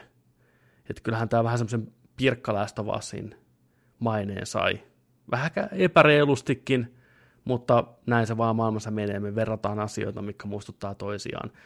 Ja tässä ei niinku tavallaan mikään oikein ole huippulaatua. Ei kenttäsuunnittelu, ei ääninäyttely, ei kirjoittaminen, ei ampuminen. Ainoa kirkas piste mun mielestä on se prätkällä ajaminen. Niin se ei ehkä ihan riitä kuitenkin. Tämä on iso open world-peli, niin mä huomaan, että mä aloitan sen ja mä tylsistyn tosi nopeasti sen kanssa. Mä en saa siitä oikein otetta ja kaikki tuntuu semmoista peruspuurtamiselta. Ihan kivalta, mutta ei liian hyvältä. En yhtään ihmetellä, että aikanaan sai hyvin laimeen vastaanoton kuitenkin kriitikoilta. Juu. Mutta jälleen kerran löytyy PlayStation Plus-pelinä. Jokainen ottakoot testiin ja varmasti maistuu joillekin tosi paljon jopa enemmän kuin moni muu peli. Eikä tykkää tästä Deacon hahmosta, millä siinä pelataan. Se on outo, outo kaveri ja se on jatkuvasti siinä äänessä ja se kuulostaa tähän maaniselta sekopäälle, kun se tappaa niitä zombeja ja yksin puhuu sinne, saatana mä tapan teidät kaikki, perkele mä sultakin korvan irti ja tota haisee kusia paska ja se juoksee menee siellä kovaan ääneen. Se ääni, miksi on jotenkin tosi korkealla siinä, tuntuu, että se huutaa siellä yksi, perkele mä tapan raivohullu, saatana menee siellä niin pienet asiat, epätasaisuudet tässä pelisuunnittelussa, niin pistää pahasti silmään. Tämä on raakille. Mm, tämä. Mutta sitten Juno on myös pelannut kehuttua peliä, mikä sai lämpimän vastaanoton ja ehkä yllätti jopa kriitikot. Fareksen pojan uusin kooppiseikkailu, ruotsalainen Fuck Hollywood-äijä It Takes Two julkaistiin hiljattain ja sä oot sitä jonkun kanssa pelannut se hyvä puoli, Hazel... kun löytyy kavereita. Hazel Lightin uusi Way Out oli ne, niiden ensimmäinen peli. Se oli se vankilapakopeli. Tosi realistisen näköinen, mutta sama logiikka, että split screenia pelaat kaverin kanssa ja yhdessä pakennette siellä, mutta teillä on vähän omia juttuja, mitä te teette, niin It Takes Two jatkaa tätä logiikkaa. Vaikka pelaisi onlineina, niin se on split screen silti, eli sä näet koko ajan sun pelikumppanin, siinä välillä se yhdistyy, siinä on tosi semmoinen mm, sinemaattinen tai pehmeä niin kuin siirtyminen erilaisista ruuduista toisinpäin. Joskus se menee myös niin kuin vaakatasoon, tulee niin kuin sivu, sivusta katsottuja kenttiä ja hyvin, hyvin erityyppinen peli kuin Way Out niin kuin ulkonäöltään ja mun mielestä niin kuin mekaniikoilta ja kaikelta. Tämä on erittäin, erittäin kaunis. Tässä on tosi, tosi hauska tyyli. Te olette semmoisia pieniä nukkeja, jotka ää, teidän kahden tämän pariskunnan lapsi on tehnyt puusta ja jostain muista muusta sälästä. Ja tarinahan tässä on se, että vanhemmat on eroamassa, lapsi on vähän surullinen, se tekee nämä, silloin nämä nuket itsestään, se itkee pari kyyneltä, tirauttaa niiden päälle, kun se kuulee sen vanhempien erosta ja joku maaginen asia tapahtuu ja näiden vanhempien tietoisuus siirtyy näihin nukkeihin ja ne yrittää päästä pois tästä maailmasta, mikä on yhtäkkiä herännyt hyvin toistorimaisella tavalla eloon, niin kuin kaikki lelut, kaikki normaalit, tavalliset asiat, niin kuin kiikarit ja astiat ja mitä ikinä siinä maailmassa on, oravat ja ampiaiset on hyvin tietoisia, hyvin ääneen vokalisoivia, puhuvia hahmoja. Ja tämä on ihan sikanopeatempoinen peli. Tämä on puzzle-peli sillä tavalla, että koko ajan sä yrität siis päästä pusleista eteenpäin sen sun kaverin kanssa. It takes two kaikkiin asioihin. Yleensä tarvitaan molempien panosteen. Täytyy yhdessä selvittää, mitä te teette siinä. Ja molemmilla on erilaisia niin kuin skillejä, erilaisia äh, tavaroita tai aseita tai vastaavia, jotka vaihtuu aika lailla niin kuin joka leveli. Ja tämä on ihan käsittämättömän hauskaa pelata. Siis se on tehty todella, todella sujuvaksi. Mä en yhtään ihmettele, miksi tämä on saanut niin hyvän vastaanoton. Tätä on niin kuin ilo. Oikeasti nytkin oikeasti tekee vaan mieli päästä takaisin vähän lisää pelaamaan sitä, koska se, miten jouhea ja sujuva se on, niin kuin kaikki kontrollit ja kaikki tuntuu tosi, tosi pehmeiltä. Ja se, miten nopeasti se menee eteenpäin. Ne puslet on vähän semmoisia, että ne ei ole mitään brainereita, ne ei ole mitään aivopähkinöitä, vaan nimenomaan te- tehty sellaiseksi, että sä aika nopeasti keksit, mitä pitää tehdä, ja sä tosi nopeasti pääset eteenpäin koko ajan. Ja se myös vie sua niin kuin hirveällä temmolla ja momentumilla eteenpäin kentästä toiseen, alueiden läpi, niin kuin, että et sä melkein vaihdat skenejä minuutissa koko ajan, Oho. ja se muuttuu se peli niin kuin koko ajan, että et sun skillit vaihtuu, ja se mitä te teette siinä vaihtuu, ja sun täytyy vähän niin kuin tosi, mikä se sana on, mä en oikein tiedä, miten se suomeksi sanottaisiin, mutta you have to think on your feet, ajatella jaloilla. Kyllä, reagoida nopeasti. Ai, Kyllä, niin. kun se tilanne muuttuu siitä, että no tässä te olette näitä hahmoja, mutta yhtäkkiä te ohjaatte laivaa ja kohta te lennätte lentokonetta ja siinä tapahtuu niin kuin tosi mielenkiintoisia juttuja. Siinä on ihan sikahauskoja, todella hauskoja hahmoja. Myös yksi todella, todella rasittava kirja. Mutta... Joo, mä oon nähnyt tästä kirjasta pätkää. Se on varmaan tarkoituksella vähän rasittava. Joo. Se on varmasti mm. tarkoitus. Mä toivon, että se on viimeinen bossi siinä lopussa mm. tai jotain, että pääsee niinku hakkaa sitä. Se on aika, si- siinä on vähän synkkää huumoria, mutta mm. silleen oikealla tavalla. Niin kuin, että nämä vanhemmat koko ajan puhuu siitä, että no, meidän pitää saada se meidän tytär itkee meidän päälle uudelleen. niin kuin, että Totta. saadaan se itkemään, niin kaikki järjestyy. Ja meidän täytyy vaan löytää se, että se voi itkeä taas. Ja siinä on niin kuin, kaikilla niillä hahmoilla, mitä siinä on, niin on ihan käsittämättömästi persoonaa ja jotakin vetovoimaa ja erilaisia semmoisia referenssejä tosimaailmaan, mutta myös muihin videopeleihin. Siinä on erilaisia minipelejä, sekä sellaisia, mitä te pelaatte niin kuin kahdestaan, mutta hyvin semmoisia easter pieniä juttuja, mitä sä voit tehdä vaan sille sun to- toiselle, niin kuin, sille sun kumppanille ns. siinä pelissä. Te ette voi kuolla. Tässä pelissä ei ole kuolema steittiä muuten kuin, että molemmat kuolee tai on niin kuin tavallaan poissa samaan aikaan. Ja sekin on vaan tietyissä. Yleensä, jos sä tiput kartalta tai, tai jos sä tipahdat johonkin, niin se tapahtuu ihan sikanopeasti, että sä vaan niin häviät tuhkana pois ja sitten sä tuut välittömästi takaisin, että siinä ei tule mitään semmoista pysähdystä siinä hirveässä vauhdissa, mikä siinä on menossa. Joitain kohtia ehkä jäät yrittää hetkeksi uudelleen ja uudelleen, jos sä epäonnistut jossain tietyssä jutussa, mutta suurimmaksi osaksi ajasta se menee niin kuin ihan hirveällä vauhdilla eteenpäin koko ajan. Ja siis en halua spoilata mitään tästä kokemuksesta, koska mun mielestä se on osa sitä kokemusta, että minkälaisia pieniä pelejä siellä tulee vastaan ja minkälaisia hetkiä siellä tulee vastaan. Mutta siinä on hyvin paljon referenssejä muihin peleihin, siellä, siellä on koodattuna erilaisia pelejä, siellä on se, se tunnelma vaihtuu. Siinä on hyvin semmoinen äh, Crash Remakein fiilis äh, siinä, miten suurin osa niistä kentistä toimii. Jos te pelasitte tätä uutta It's About Timea, niin aika samanlainen semmoinen viba mun mielestä, tai se oli mulle semmoinen, mikä musta siitä muistuu eniten mieleen. Tämä peli ei kuitenkaan ole kovin vaikea. Ja sen suurin menetys mun mielestä on se, että sitä vaikeusastetta ei voi nostaa.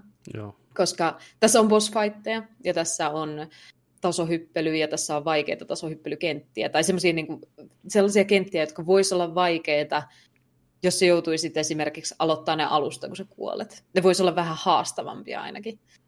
Ja mä ehkä itse eniten, vaikka mä ymmärrän tasan tarkkaan, miksi se on suunniteltu, niin se on just sen takia, että sulla säilyy se fiilis, että, että se menee eteenpäin ja sä et jää jumiin mihinkään kohtaan, mikä voisi olla tosi turhauttavaa. Ja muutenkin ehkä se, että sulla on semmoinen jännitys siinä, sun jännitystä venytetään, kun asiat on niin kuin nipinapi just lähellä, että se meinaa, meinaa tapahtuu mm. jotain, meinaat kuolla tai jotain sellaista, mutta sulla säilyy se jännitys, kun niin ei käy, tai sä selviit siitä just ja just, mutta ainakin itse tämmöisenä Souls-pelaajana, niin olisi ihan sikakiva, jos niihin bossfightteisiin voisi vaan niin täpätä tosi paljon sitä vaikeusastetta ja kohdella niitä hetkiä vähän silleen arkademaisempina, niin kuin, että joutuisi oikeasti yrittää uudelleen ja opettelee ja harjoittelee niitä varten, koska niitä on niin kiva pelata.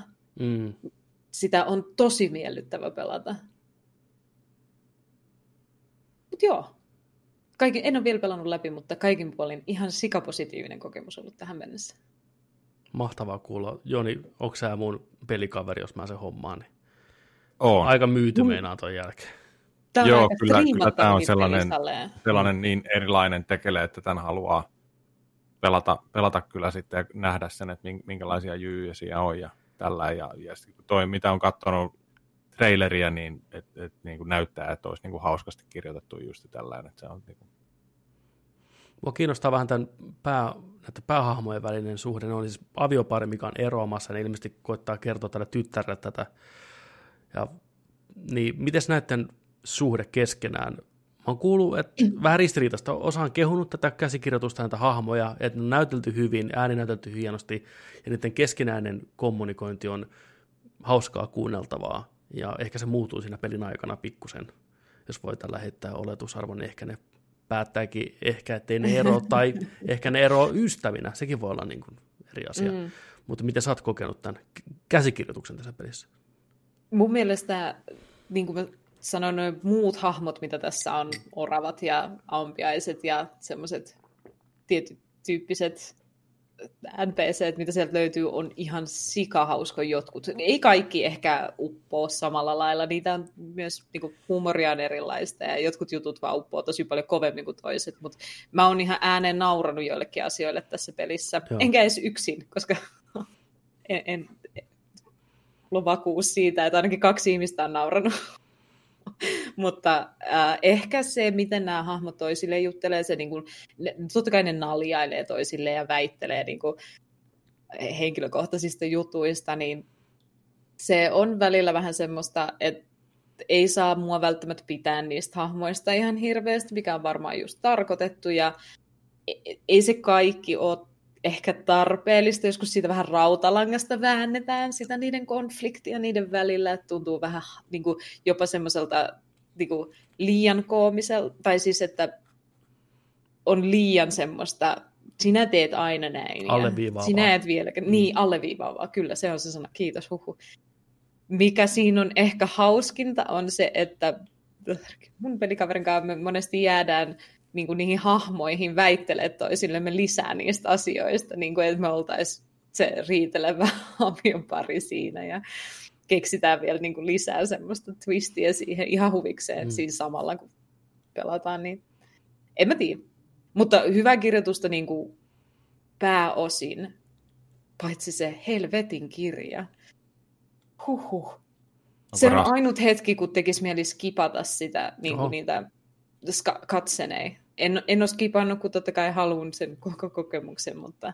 Ja ehkä muutama katsene siellä täällä tuntuu vähän liialta, varsinkin siksi, kun se menee niin nopeasti eteenpäin. että melkein vaan silleen, että anna mun vaan niin kuin, jutelkaa niin. jostain tuolla, anna mun hyppiä samalla, anna mun tehdä jotain samalla. Hei, kuulostaa hyvältä. It Takes Two löytyy mm. Pleikkarille, onko muuta alusta PClle? PClle löytyy Itse on pelannut PCllä. Joo. Originin tarvii. Oh boy. Uhu. Mutta joo, hintakin oli suhteellisen kohtuullinen, kuin 39-35 euroa, vähän riippuen mitä kautta ottaa. Joo.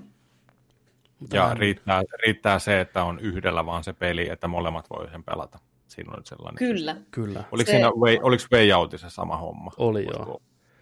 Ja Way Out on itse asiassa, tota noin, niin, muistaakseni näin sen tuolla Game Passissa kanssa, kun sen EAN, EAN tota, tavaraa on tullut sinne nyt. Niin.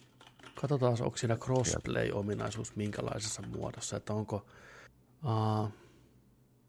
En ole myöskään yhtään tietoinen, että sen jälkeen kun, ton, niin kuin, kun siihen on kutsunut kaveri, niin voiko siihen niin kuin loputtomasti kutsua kenet tahansa, jos vaan itse pelaa sitä? Vai onko ne kaverikoodit jotenkin rajallisia? Ei mun mielestä ole. Mm. Sen takia, että se antaa sut, niin kuin, se ei tavallaan tee tallennusta, vaan se antaa sut se tallentaa automaattisesti se peli ja sitten se antaa sun myös siinä alkuvalikossa ja valita chaptereita okay. ja mennä ihan mihin tahansa siinä pelissä. Niin musta tuntuu, että se ei ole myöskään niin kuin Kaikille kiinnostuneille niin peli ei tue crossplayta siis sinänsä, mutta esimerkiksi Pleikkari 5 ja Pleikkari 4 pelaajat pystyy pelaamaan keskenään, mutta sitten taas Pleikkari 4 ja Xbox Series S, X tai PC pelaat eivät pysty pelaamaan keskenään. Että vaati pitää olla samalla alustalla sitten kuitenkin. Niin. Mutta Joo. anyways, hyvä diili ja musta reilu veto tämä, että vain toisen tarvii Kyllä. ostaa. Just näin. Ja mä oon siis ihan hämmentynyt siitä, että miten paljon kontenttia tässä muutamassa tunnissa on ollut, mitä mä oon pelannut sitä, ja miten kaunis se on. Tämä oli positi- tämän vuoden positiivinen yllätys kuitenkin, koska ihan näiden ensimmäinen peli, The Brothers, mikä julkaistiin 360 Aha. niin sehän sai tosi hyvän vastaanoton, ja oli tosi kehuttu ja rakastettu, mutta sitten taas tämä Way Out, niin ei ehkä se ollut niin semmoinen hitti, mutta tuntuu, että tämä nyt lunastaa kaikki nämä Faareksen hypet, mikä se silloin siellä Jeff Keelin showssa sanoi, kuinka tämä peli vie pelaajan semmoiselle vuoristoradalle galaksiin, ettei paremmasta väliä, niin aika lähelle ainakin päästä. Niin, niin. Ilman tätä Fares-hypeä, niin tämä olisi varmaan vielä parempi peli. Fares-hype on, se on oma, omanlaatuinen juttu. Tota, Joni Vaittinen. No? Mitä sä oot pelannut? Uh, mä oon tässä tota, mä oon striimannut Silent Hill 3, PlayStation 2-versio kolmena iltana. Se ei ole hirveän hyvä peli. Mitä helvettiä. Mulla on lämpöiset muistot siitä. Ehkä taas se aika ei, Tota, se, se, on aika, se on aika tuskainen. Se on niin kuin sä sanoitkin mulle, että se on erittäin tota, pimeä, vaikea nähdä ja kaikki ovet on rikki. The lock is broken. Mistään ovesta ei pääse ja se kauhuelementti on siinä. Ah, okei, okay, tämä oli 70, 70 prosenttia niin kuin maailman ovista. Miksi ne, mä eilen, eilenkin siinä niin kuin manasin sitä, niin kuin, kartotin sitä karttaa, kun sinne oikein pitää kartottaa kartta. Joo. Kun et sä tiedä, se kamera on sellainen, että sä tiedä mihin sä oot menossa ja missä sä oot ollut ja on niin pimeitä, kaikki näyttää samalle. Ja sitten niin kuin, miksi niitä ovia pitää olla niin paljon siellä, kun 70 prosenttia niistä ovista ei toimi sen pelin aikana koskaan. Se tuo peliin pituutta, kun sä käyt läpi kaikki. Joo, niin todellakin tuo. Joo, kyllä. Aiku 200 en gameplay design smarts. Hyvä en, ole, en ole nauttinut Silent Hill 3 kyllä yhtään. Ykkösestä kakkosta nautin. Aion pelata sen läpi. Periksi en koskaan anna. Lupaus Viha pidetään. Viha pelaa sen läpi. Mä oon onneksi yli puolen välin nytten. Joo, sitä mä oon tuossa pelannut ja tota, sitä voi tulla seuraavia tuskasta taivalta tuonne Twitchiin sitten, kun siellä pelataan tässä tota, varmaan ensi viikolla.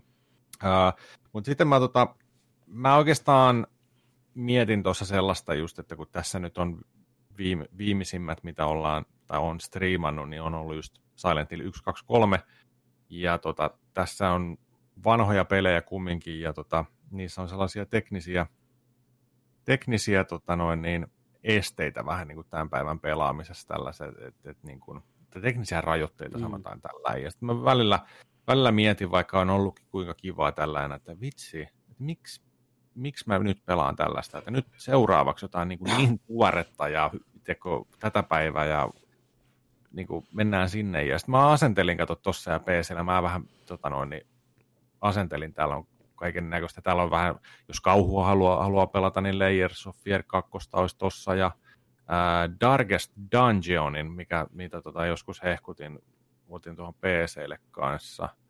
Ää, sitten Hellas Blade, Senua's Sacrifice. Mä tota itse asiassa mä pelasin sitä pleikkarilla varmaan jonkun vajaan tunnin. Mulla on alkuperäinen pleikkari, pleikkari tota toi, ää, nelonen, niin kuin sitä ihan tyyliin eko, eko, eka tuotantoa, niin kuin vanha, vanha mm. kone. Painoin tota Senuan, Senuan Sacrifice Hellbladein siihen tulille, niin voi morjes mikä diashow. Ja ihan järkyttävä. Siis alkutekstestä lähtien mennään siellä veneellä tällainen, e, e, e, e, e. mä olin sillä, että miten tämä voi pyöriä näin huonosti. Ja sitten mä olin sillä että okei, no joo, Pleikkari viitosella, kun saa sen joskus, niin sillä sitten suoraan. Mä että hei, sehän on Game Passissa tulille tuohon noin PC. Ai että. Ai että, pyörii. Niin tota, kannu päähän ja vähän kuiskimista siellä tällainen. Mutta, joo, joo. Mm. Niin tota, tarvii se jauhaa tuossa joskus, joskus tota noin, niin, uh, lävitse. Mä voin kokeilin, että miten se toimii teknisesti PCllä. Hades olisi tuossa kanssa. Kontrolli olisi tuossa kanssa. Death Stranding olisi tuossa kanssa. Oha, siinä niin. Tästä, tästä nyt lähtee, että kun Ressa, Ressa 8 tulee, hmm. mitä? Kolmen viikon päästä? Tää? Niin, muuten tulee. Niin, tulee. Niin. Tässä on yksi jakso Nerdikia välistä jakson jälkeen, sitten tulee Village Baby, Village Baby. Pitäisikö meidän striimata Village Baby? Siis multa käytiin kysymässä, terveisiä vaan sinne, multa käytiin kysymässä Silent Hill striimissä, että kumpi teistä striimaa Villagea. Sitten mä sanoin, että mä en tiedä, meillä on sovittu mitään. Että kysy, Pitäisi kysy vaan, että... sohva striimi yhdessä. Me, tehdään, me, Oh, tehdään, me, yeah. tehdään, me tehdään sohva striimi. Joo. Sohva striimi tulossa Resident Evil Villagesta. Tuutte samalla korkkaan meidän meikäläisen uuden kämpä. Joo, joo. Pelataan, Yes, se, sir. pela- pelataan se vitosella tuossa noin ensi purasukuulle, niin kaikki teidät on kutsuttu tänne. Yes. Yes. Mut joo, Päivämäärät ja aikataulut tulee myöhemmin. niin tulee. Uh, Sitten mä, tota, niin tää, mitä mä nyt höpitän, Mi- miten tämä johdatus oli? Mitä sä Uh, Sitten mä, sit mä olin sillä tavalla, niin että okei, että et, et, niin kuin, porukka on tykännyt siitä, että mä oon pelannut niin kuin, kauhupeliä ja näin. Ja sitten me mietittiin sitä Petterikin kanssa tuossa, että hei, pitäisikö pelata jotain tämän päivän kauhupeliä, että ei olisi niitä teknisiä ongelmia tai rajoitteita tällaista.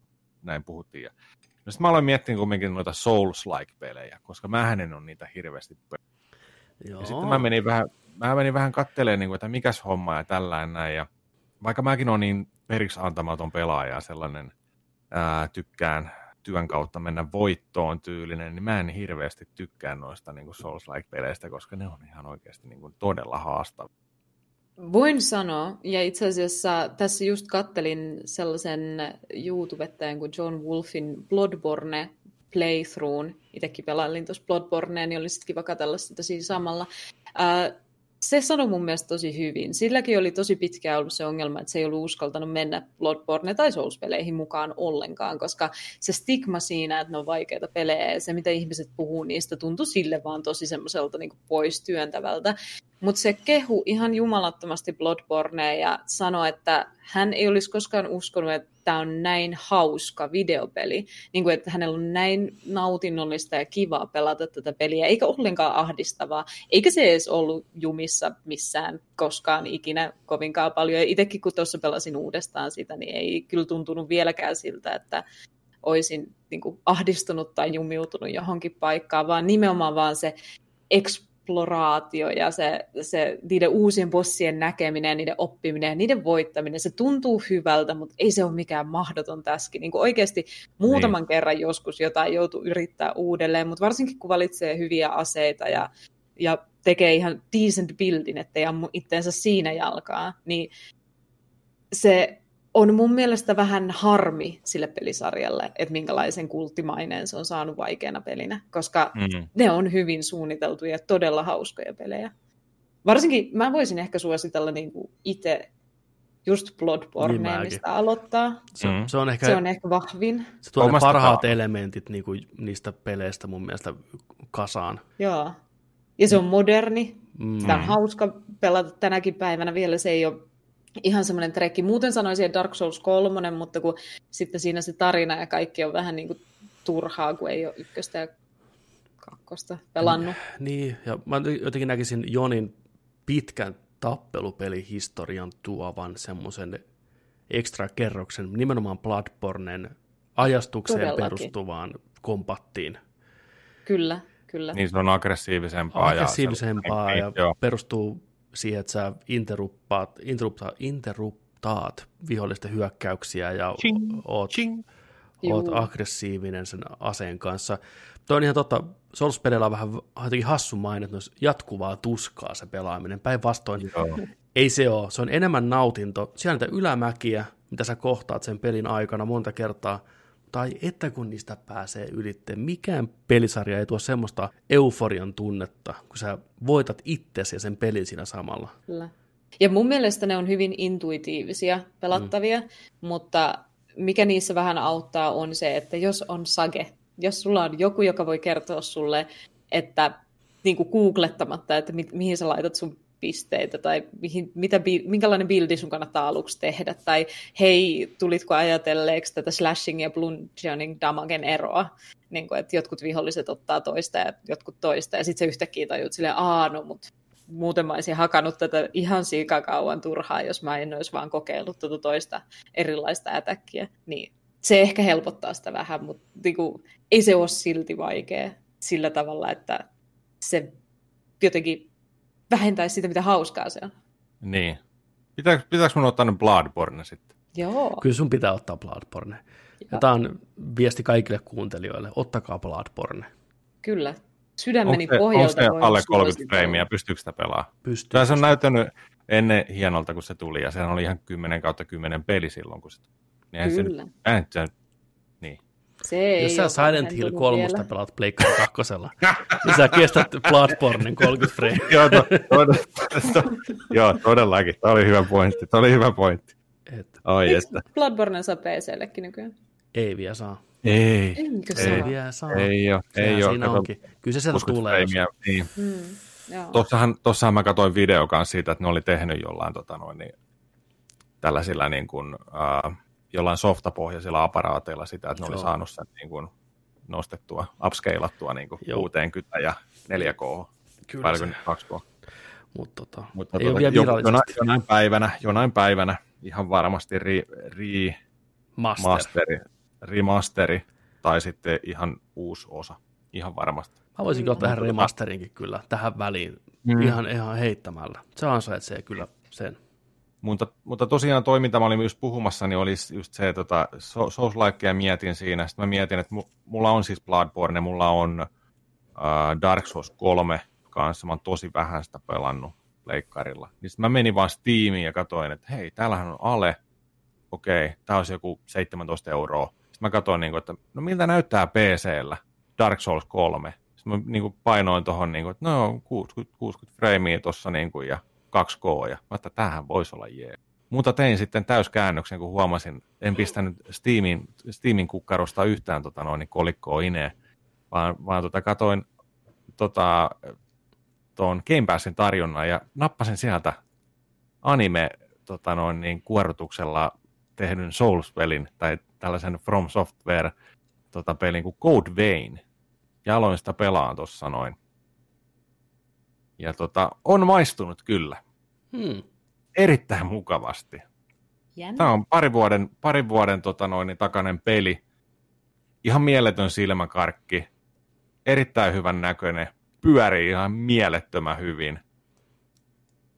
Ja tota, Souls-tyylinen vampyyri, apokalyptinen tällainen, ihan mitään järkeä siinä juonessa, mutta en mä aina haitata ollenkaan. Uh, siinä kerätään tällaisia, konaana just joku elementti, mitä kerätään tai mistä ne saadaan ne jutut. Niin tässä on niinku veri, verikapseleita. Niinku. Ah, tässä, okay. on, tässä on tämä vampyyri tuo kanssa ja ihmiset on tota noin, niin menettänyt muistia ja sitten on tällainen niin kuin yksi, yksi tyyppi, joka niin kuin osaa vähän niin kuin näitä muistoja käydä läpi ja palauttaa niitä, ja sitten saadaan niin kuin eri hahmojen tällaisia niin kuin verikykyjä ja näin ja näin. Se vampi, vampyyrius ei näy siitä niin hirveästi. Se ei ole niin läsnä siinä sillä että se niin kuvaisi sitä. Mutta, tota, Kaikki se anime on siinä edessä, että sä näet. Kaikki anime on siinä edessä ja, ja tota, siinä on, siinä on hy, joo, se on, se on erittäin hienon näköinen peli kyllä. Ja tota, mukava pelata. Sulla on kaveri siinä aina mukana. Sä et ole yksin siellä, mikä ehkä luo sellaista, tiedätkö, niin kuin tunnetta, että kun sä meet siellä niin kuin kartoitat paikkaa tai dungeoneja tai mitä tahansa, niin tota, sä et ole koskaan yksi. Sä voit vaihdella sitä kaveria beisissäkin, että kukas lähtisi messiin, niillä on vähän eri kykyjä. Se välillä nostattaa, nostattaa sut henkiinsä tai pistää vähän pottua pahalla hetkellä pomotaistelussa. Ja, mutta, mutta silti haastava, mm. haastava kyllä, että tota, mut, mut, äh, tosi paljon siis näitä elementtejä otettu, otettu niistä, että on, on tota noin bonfireit ja tällaiset ihan kaikki niin kuin jutut. Samalla lailla kasvatat joko, joko pisteellä niin kuin omaa leveliä tai sitten niin kuin avaat omia uusia skillejä. A- aseita on pari, mitä voit käyttää. Tosi paljon lainattua, mutta hyvin tehtyä sellaista. Mm. Tämä sai sillä aika ristiriitaista vastaanottoa. Tämä on seiskan arvosana, keskiarvosana peli, mikä on ollut. Mutta tota, itsellä tosiaan varmaan juurikin toi anime-mainen tota, kuorutus siinä päällä tekee siitä sellaisen tosi kivan, kivan pelattavan ja ihan hyvin ääni näytelty kanssa ja muutama pomot on kaatanut ja niistä tulee just se fiilis sitten, että ei edes. Hyvin tehty Joni, hyvin tehty. Kyllä, näin se. Oli se ensimmäinen maistiainen mitä tahansa, niin kyllä se vaan kun se ensimmäinen maistiainen on ilmanen, mutta sitten joutuu maksaa jatkossa, niin kuin, niin no, kun mennään joo, syvempään päätyyn. Mutta joo jostain se aina alkaa. Itselle se oli mm. ensimmäinen Dark Souls, mikä tavallaan löi ne koukut. Ei ekalla kertaa. Mä ekalla kertaa pelasin ehkä puoleen väliin, lopetin kesken ja palasin pari vuotta myöhemmin siihen ja vedin heittämällä läpitte ja olin lopullisesti koukussa. Et se vaati vähän aikaa, että se niinku Joo. toimi, mutta Code Vein saattaa hyvinkin sulla olla se ensimmäinen askel kunnolla tähän genreen. Mm. Niin. Ja kyllä just toi Bloodborne on, on tota noin, niin se on sen mihin aikaan se sijoittuu ja siihen goottimaiseen. Jep. Se, se, se niin kuin puhuttelee mua sillä se on, se on tosi kiva niin kuin syö, syödä ja nuuhkia ja olla sitä, tiedätkö sitä, ollaan siellä. Se on semmoinen märkä goottinen unelma. Niin. Se, se on jännää, että kun se on niin kaunis peli, niin se ei tunnu monesti niin synkältä kuin, niin kuin ehkä pelkää, että tällaiset pelit on. Se ei todellakaan ole niin pimeitä huoneita ja vaikea nähdä, vaan niin ihan käsittämätöntä arkkitehtuuria ja uskomattomia taivasefektejä. Siellä semmoinen violetti kuu loistaa ja kaikki nice. näyttää vaan ihan niin kuin, taivaalliselta siinä. Niin. Vaikka onkin siis ihan kamalaa ja hirveätä. se on kyllä hyvä peli. Ai että. Onko teillä niissä peleissä se päällimmäinen tunne, mitä te kannatte niin kuin mukana koko ajan sillä että hengissä pysyminen. Meenkö mä vielä? Seivaanko mä tähän? Jatkanko mä vielä? Pysynkö mä hengissä? Pystynkö mä vielä? Vai eh. mikä, mikä, siinä, mikä teillä on niin siinä? Koska mulla on vähän sellainen just niin kuin, että... Se vaihtelee. Vielä? Niinköhän mä vielä? Että... Se, se vaihtelee. Jos, joskus. Joskus siinä on semmoinen, niin kuin, että alkaa jännittää, mutta varsinkin mun mielestä Bloodbornessa, niin se on enemmän semmoinen, että mä haluan vaan nähdä lisää, mä haluan nähdä lisää, mä haluan mennä eteenpäin, mä haluan, oi vitsi mä kuulin, no ei se mitään, mä haluan nähdä lisää, mä haluan nähdä lisää. Oh, mä en käyttänyt tätä reittiä viimeksi, kun mä tulin tähän, mitäköhän täällä oli, ja ai vitsi mä löysin toisen paremman reitin tänne, oh mä löysin niin kuin shortcutin, vitsi tää on kätevä sitten, jos mä kuolen vielä, ja mm. se, Ehkä siinä se pelko, että sulle voi tapahtua jotain siinä pitkällä matkalla seuraavalle checkpointille niin sanotusti, tekee sit checkpointin löytämisestä käsittämättömän palkitsevaa, vaikka sä et olisi kuollut kertaakaan siinä matkalla. Niin kuin, et se on enemmänkin se pelon läsnäolo tekee siitä vaan nautinnollisempaa. Siinä on joku, se niin. tuntuu todelliselta palkinnolta aina kun sä näet seuraavan lampun, jonka sytyttää. Kyllä. Ja se mikä siinä on, että siinä kehittyy pelaajana myös ihan eri tavalla. Että jossain kohtaa sä huomaat, että sä pystyt paljon helpommin päästään irti niistä, oli ne sitten sialuja tai verta, mitä kerätään. Alkuun se 300, mitä saa tiedätkö, ja sä kehität sun hahmoa, se tuntuu lottovoitolta, mutta jossain vaiheessa, kun on 50 000 kerättynä ja sä kuolet, niin se niin ei, ei, enää, ei, se ei enää kirpase yhtään niin paljon. Et, Juu, sä, ei. et sä huomaat, että hei, irti päästämisen ilo tässäkin pelissä, niin se on lahja, lahja Jumalilta. Niin. Kyllä. Onne kyllä. Kyllä mua silti kirvelee vielä syvällä sisällä. Sama kirvely kuin Tommi Läntisellä. Mutsi hei, missä meidän faija on biisissä, niin tämä Sekiro viimeinen pomo on vielä kaatamatta. Petteri, mulla on sulle ehdotus. Sekirossa on nykyään semmoinen modi, tuli ison updatein mukana, että sä pystyt pelata niitä pelkkiä bosseja. Ne on semmoisia challenge että tulee niinku bossi bossin perään, jos sä saat kaikki, niin sä saat joku skinin tai niinku uusia juttuja. Mutta se että sä pääset pelaa pelkkiä niitä bosseja, sun ei tarvitse tehdä sitä matkaa sinne bossille, sä voit mennä suoraan vaikka harjoittelemaan Genichiroa, niin tekee siitä uudelleen helpommin lähestyttävän siitä pelistä, mä uskon. Ei tarvi aloittaa alusta sitä varten, että löytää taas sen tuntuman niin. ja niin edelleen. Oikeasti mm. aika hauskaa. Aika, aika jees, aika jees. Oletan. Onko sulla, onko sulla se, siitä seivistä siis pitkä matka mennä siihen Ei mulla, ei mulla kuin pikku, pikku, pikku, juoksu sinne tota bossille, mutta nyt se tuntuu pitkältä juoksulta, voin kertoa tässä kohtaa. Että se, niin. Sitä on niin kauan aikaa, että se tuntuu maratonilta. Mä, mäkin meinasin just heittää jossain vaiheessa ilmoille niin kuin challengein sulle. Mm. Että niin kuin, että mä menen ennemmin sen pomon läpi. Mä aloitan sen pelin ja pelaan sen viimeisen pomon läpi ennen kuin sä pelaat sen läpi, pääset sen läpi. Mä olisin, mä olisin vaan iloinen sun puolesta. Mä oon kattonut monesti sitä, sä oot sitä mätkinyt, tai se, se mätki sua pitkin. Se mätki mua aika huolella. Keltoja siellä, tiedätkö, tota. se, se, harmittaa. Mä en tiedä, miten se, se on kyllä. Se... Välillä, välillä hyviä raneja. Kolmanteen, eikö se ole kolmas Joo. segmentti ja niin, muoto? Kyllä. Joo. Ihan niin kuin suveren. Nyt, nyt menee. Ja, mutta sitten se pieni herpaantuminen niin, siinä. Ja, sitten, sitten, sit, sit se pakka vaan leviää saman tien. Ei, ei se rytmi siis, löydy. Joo, ja sitten seuraavat, seuraavat yritykset ja yritykset, ei ne lähde yhtä lailla. Ei. Eka, eka niin kuin muotoon tähän näin, ja no nyt ei enää. Se alku on, se on tärkeä, aina, se on aina joku yksi niistä viidestä mm. toista yrityksestä. Sä teet sen, Petteri. Mä, mä teen sen. Live-striimi, tai joku live, mm. 24 tuntia, niin kauan kun se mennään, hyvän tekeväisyysstriimi tehdään tai jotain, tiedätkö? Joo. Joo. Ei huono idea, mä varaan akkua. Kauan, kauanko sekin on tota, Vai, sen alusta lähti? Tarvin hyvän tekeväisyyttä. En pysty katsoa tästä koneelta. Uudet hyvän tekeväisyys.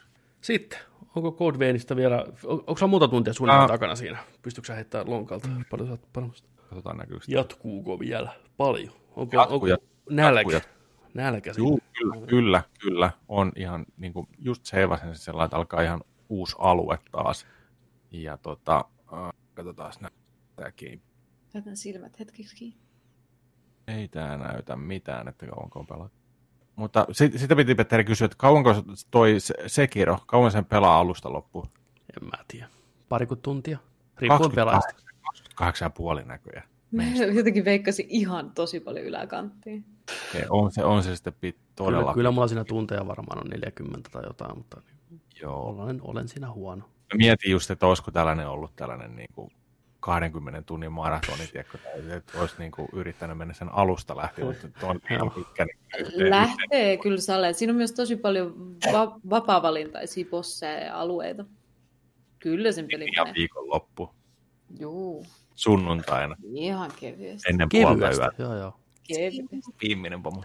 Kevyttä hommaa kuule, se kirjo tosta noin. Kling, kling. Kling, kling, gang, gang, gang, tiedätkö, jollain pleikkarin rumpusetillä pelaa sen läpi. Tossa. Ei se ohjaajata tarvii. Ei. Kitaralla. löytyy. Kun... Tai niin yksi pelasi läpi Dark Soulsin banaanilla. Se oli kyllä jäätävä. Banaani. Banaanilla. Niin mikä se... sun tekosyy on? Niinpä. Siis, avas nyt tätä banaania vähän. Se liitti banaaniin siis erilaisia nappeja, ja se banaani toimii tavallaan virranjohtimena siinä sitten niihin nappeihin. Ne oli semmoisia jotain antureita ja niitä se sitten paineli. Ne oli kiinni siinä banaanissa ja se pelasi läpi Dark Soulsilla. Ja sama kaveri taisi pelata just niinku kitaralla ja jollain muullakin läpi niitä. Rockbandin kitaralla siis. Okei. Okay. Et kyllähän näitä, kyllähän näitä niinku seppiä löytyy. Niin. Mä en edes saatana oh. ohjaimella pääse läpi. niin. Ehkä mä sen banaanin tarvitsen. Niin. Mutta yksi peli, mihin ei tarvi banaania, missä pärjää myös ihan ohjaimella, on Jakusa, Like a Dragon, kuin lohikärmes. Julkaistiin Plekkari Vitoselle hiljattain, oli tullut viime vuonna jo muille alustoille. Jakusa-sarjan kahdeksas osa, uusi päähahmo, uusi meininki. Otin sen nyt sitten vihdoinkin. Mä ajattelin aluksi, että mä säästän, että mä pelaan ne muuten ensin läpi. Mutta sitten kun tää oli tavallaan irrallinen tarina verrattuna niihin muihin, niin mä ajattelin, hei, why not? Otetaan testi. Ja nyt sitä on tuossa tullut pelattua semmoinen 15-16 tuntia ehkä. Kyseessähän on siis Seikan julkaisema ja tekemä erittäin suosittu Jakusa-roolipelisarja, mikä sijoittuu nimensä mukaisesti Japanin gangsterimaailmaan. Paljon draamaa, paljon hyviä hahmoja, tunnetaan myös vekkuleista sivutehtävistä ja kieliposkessa huumorista. Ja tämä ei ole mikään poikkeus tämä tuorein. Kyllä tämä on niin Jakusaa kuin olla ja voi.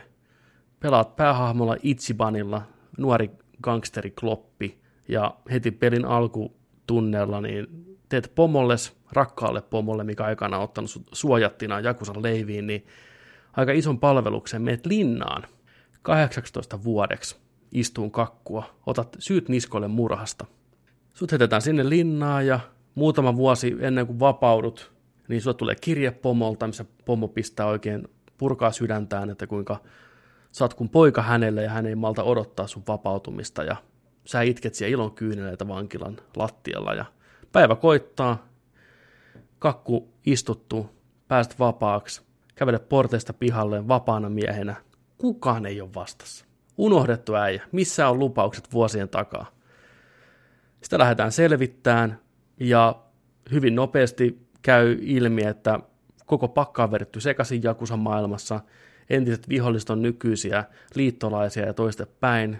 Tämä pomo, jota sä oot ihannoinut koko elämässä, on vähän niin kuin kääntänyt takkia, et tiedä minkä takia, ja asiat johtaa toisiin ja toisesta toiseen, ja lopulta sä päädyt kadulle kodittomana, työttömänä, hylättynä, jakusana ikä yli 40, ei mitään taustalla, koko elämä vietetty vankilassa – sieltä rupeat kampeen sitten takaisin ittees ylös. Tutustut vähän korittomiin ja meet paikalliseen työkkäriin, saat sieltä vähän tehtäviä ja etenet sun elämässä sankarin roolissa. Tämä päähahmo Ichiban on kova Dragon Quest-fani ja se puhuu aina sitä, kuinka hänen pitää levelöidä elämässä eteenpäin. Ja hän, on, hän on oman elämänsä hero ja sankari ja sankarin tarina edessä jo. Joo. Siinä on paljon, paljon hyvää draamaa ja hyvin kirjoitettuja juonen käänteitä se alku veti tosi hyvin mukaansa. Se esitteli tosi väkevästi nämä päähahmot ja niiden väliset suhteet. Mä olin ihan, ihan tulessa siinä. Mutta sitten about nyt näillä kohtaa, missä mä nyt on, niin on selvä suvantovaihe. Tämä tuo mukaan uusia hahmoja paljon ja sivutehtäviä ja se tarina tuntuu vähän junnaavan paikallaan. Et mä toivon, että se tästä lähtee uudestaan takaisin siihen tykitykseen, mitä se alussa oli. Ja uskon kyllä, että lähteekin. Tämä on aika pitkä peli. Mutta kyllä mä oon nauttinut. Nähän on muuttanut taistelusysteemi, mikä oli ennen reaaliaikainen, hakataan nappeja ja piestään porukkaa kadulla. Se on nykyään vuoropohjainen, nopeatempoinen toiminta, toimintavääntö, ja se toimii hyvin tässä, tässä ympäristössä. Plekkari latausajat on tosi nopeita, taistelun sisään, taistelusta ulos, kun on grindaamista, ei, ei tunnu liian tuskaselta, ja sivutehtävät jälleen kerran on ihan omaa omaa laatuaan, että muun muassa sivutehtävä, missä pitää pysyä hereillä leffateatterissa on ihan mun suosikki. Tulee vastaan tota vanha, vanha teatterin pitäjä, mikä näyttää pelkkiä vanhoja elokuvia ja on surullinen siitä, kuinka kukaan ei enää nykyään arvosta vanhoja elokuvia. Että porukka tulee vain nukkuun sinne leffateatteriin ja pyytää itsipani ja sitten katsoo hänen kanssaan lempileffaa, tämmöistä kyborgi-robotti kokkielokuvaa ja päästään sinne, päästään sinne teatterin, teatterin penkeille, että se on ihanan viileätä ja mukavaa, ja sitten rupeaa saman tien iskeen, tiedätkö, pikku väsymys, ja sitten tämmöiset uni, uni tota, lampaat tai unipukit koettaa saada sua nukkuun, ja sulla on minipeli, että sun pitää niinku mielessä töniä niitä unipukkeja helvettiin, tiedätkö sun päästä, kun ne koettaa ampua sun unilaaseria ja pitää silmät auki. Muun muassa tämmöisiä sivutehtäviä. Niin tota, tässä yhdistyy just tämä kakomaaninen Jakusan huumori ja sitten tämä todella dramaattinen anime-tyyppinen paatos, mikä siinä päätarinassa kuitenkin on, kun nämä kaikki on kunniaa ja syviä miehisiä tunteita ja niitä huudetaan ja kumarellaan ja tiedätkö, ollaan niin viimeisen päälle kunnianmiehiä. Niin se on jännä ristiriita, miten tämä peli pystyy tasapainottelemaan tässä näiden kahden välillä. Ja se on varmaan yksi tämän sarjan syy, miksi on niin suosittu. Se käsikirjoitus on hyvin tehtyä, vaikka se on ihan saatanan pöhköä välillä. Mm. Mutta tota, suosittelen kaikille ottaa, tämä on hyvä tämmöinen sarjan osa, mihin tulla sisään, koska ei ole mitään siteitä näihin muihin, tai ainakin hyvin vähän. Eli Jakusa Like a Dragon löytyy kaikille alustoille, ja oli just tarjouksessa vielä alle 50 monessa paikkaa, niin kokeilkaa, että josko tämä olisi semmoinen pelisarja. Tämä vähän ottaa Shenmuea ja muita tavallaan sitten niin kuin ottaa niin kuin sen mukaan sitten vähän tuon pelattavuuden, että tämä on niin tämmöinen Shenmuen sarjan henkinen jatko mun mielestä aina ollut. Joni Joo, ja pelannut. Zero. Ää, mulla on Jakusa Zero Joo. Tota, kesken tällä hetkellä. Joo. Mä oon jäänyt ihan koukkuun niihin pieniin batteriautoihin. Minipeli. Minipeli, kyllä. Mä haluan voittaa ne kaikki kisat. Rakentaa mun pikkuautosta niin hyvän, että se ajaa voittoa. Se on oikein. Kyllä. Äh, Tuosta piti sanoa, että toi Like a Dragon, niin, niin tota, jos se nostaa Pleikkari neloselle, niin sen pystyy updateamaan PlayStation 5-version ilmaiseksi. Mutta jos sen aloittaa nelosella pelaa, niin saveit ei siirry vitoseen. En ole no. yllättynyt, mutta kiva tietää. Sieltä mm. pystyy myös pelaamaan sen pelin sisällä Virtua Fighter 2 ja Virtua Fighter 5. Se on aika mm-hmm. jees pelata Arcade Perfectia ja Virtua Fighter 5 4K HDRL. Ei koskaan Oho. Virtua Fighter näyttänyt niin hyvältä, mutta ja sitten pääsee vähän karaokea laulaa, jos haluaa, ja se on kaikkein mukavaa sivutehtävää. Se on oikein, ja ne hahmot, mikä sun partissa on niin hyvin kirjoitettu, että niiden kanssa on kiva välillä käydä vaan juomassa vähän bissejä ja juttelee ja tavallaan kaikkea tämmöistä. Se, on, se on hyvä peli ottaa rauhassa. Ää, sitten ostin vähän ehkä virheellisesti, ei ole ehkä fiksuin ratkaisu maailmassa pelata näitä kahta peliä samaan aikaan, eli ostin Disco Elysiumin Director's Cutin, viime vuonna julkaistu virolaisten tekemä CRPG, erittäin kehuttu. Monessa paikkaa voitti vuoden pelipalkintoa, 10 kautta 10. Niin siitä julkaistiin nyt tämmöinen Director's Cut-versio konsoleille ja PClle, missä isompana uudistuksena on ääninäyttely, tai enemmän ääninäyttelyä. Tämä kaikille, hahmoille. kaikille hahmoille ynnä muuta, niin, ja tämä on peli, mikä sisältää äärettömän paljon tekstiä, ja semmoista monitahosta ja vaikeata tekstiä, hyvin tämmöinen vaikeaselkoinen ja voin kuvitella, että ihmisille, joille lukeminen on tuskaa, niin tämä peli ei ole varmaan lähtenyt millään tavalla käyntiin. Tämä on aika hidastempoinen peli, mutta nyt itse huomasin, ehkä mä odotinkin tätä ääni, äänihommaa, koska mä huomasin, että se ääninäyttely on niin laadukasta heti alusta lähtien, niin se vetää mukaansa. Että aika paljon tässä joutuu istumaan ja kuunteleen, kun tämä dialogia on meidän aivan helvetisti. Se on vähän niin kuin switchi taskuun, niin sulla on äänikirja lenkki. Äänikirja todellakin. todellakin. Niin kuin, niin.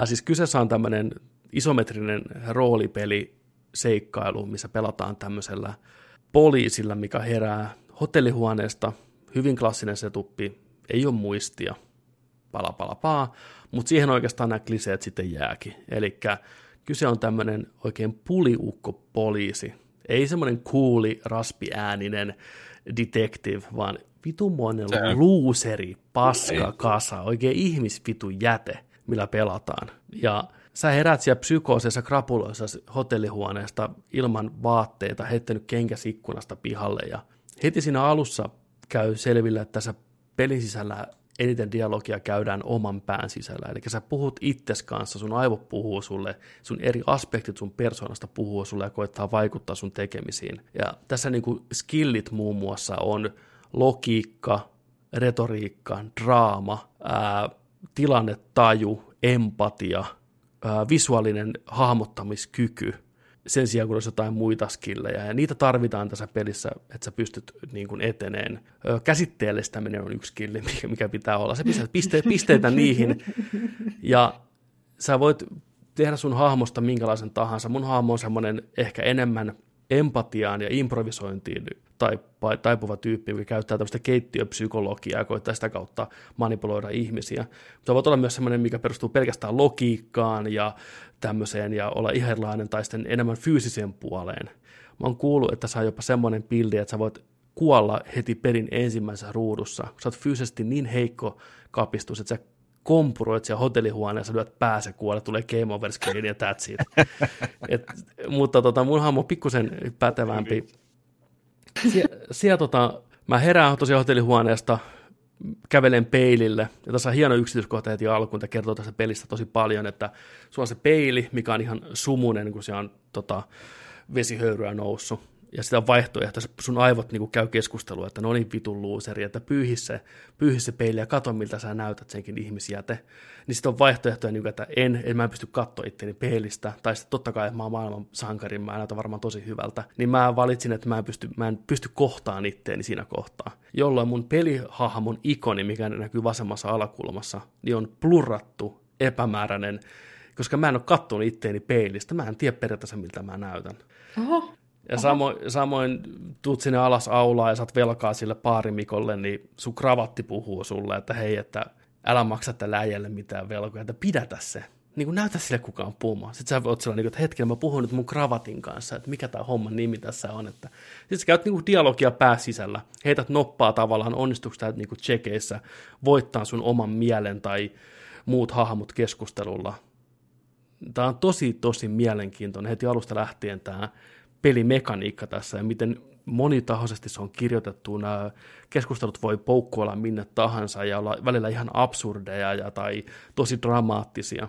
Ää, tämä pelin juoni perustuu siihen, että sieltä löytyy ruumi sieltä hotellin takaa hirtettynä puusta, roikkunut monta päivää märäntynyt ruumis ja sulle ei mitään muistikuvaa, kuka sä oot, mikä sä oot. Ää, toisesta poliisipiirissä tulee tutkija sun pariksi ja sitten te lähdette selvittämään tätä murhaa. Ja heti alkuun on todella selvää, että sä et ole mikään kovin pätevä poliisi, muut nauraa sun selän takana, sä koetat soittaa takaisin sinne omaan piiriin, sä kertoo, että sä oot hukannut sun poliisin merkkis ja aseen ja kaikki, ja ne naureskelee sua porukalla siellä puhelimessa, ja sä koetat niinku heittää vasta-argumentteja niiden väittämiin, mutta koska sä oot ihan täysin luuseri paska siinä kohtaa, sä oot tehnyt huonoja valintoja vaan, niin sä epäonnistut uudestaan ja uudestaan, ja nyt ne vaan nauraa sulle lisää, ja tässä tuntuu tosi pahalta tässä, kun tätä pelaa, peliä pelaa. Sulla on niin huono olo tämän äijän puolesta kautta sun omasta puolesta, kun sä koetat rämpiä jotenkin siellä eteenpäin, niin jengi vaan kusee sun niskaan. Sä tuut sen ruumiin luokse, niin siellä on kaksi semmoista räkänokkakakaraa, mikä heittelee kiviläistä ruumista. Ne on niin oikein tämän kylän kollit ja pomot, Rane on King-tyyppisiä äijää. Ne pitää sua ihan pelleenä poliisina, ne haukkuu sua, tiedätkö kaikilla kauheilla sanoilla, sä koetat sitten niiden sinä niinku heristää sormeja, että ei, ei, mä oon, mä oon auktoriteetti samalla kuin viina vaan, tiedätkö, valuu sun ihosta. Ja lopulta se meni siihen, että se yksi kakara oli niin vittumainen mulle, että mä päätin kokeilla lyödä sitä. Että mä, että mä lyön tämän kakaran hiljaiseksi. Ja tietenkin mä epäonnistuin siinä tsekissä, mun äijä lyö sitä ohitte, kaatuu maahan, tiedätkö, sen kakaran eteen, tylin kusee housuihinsa.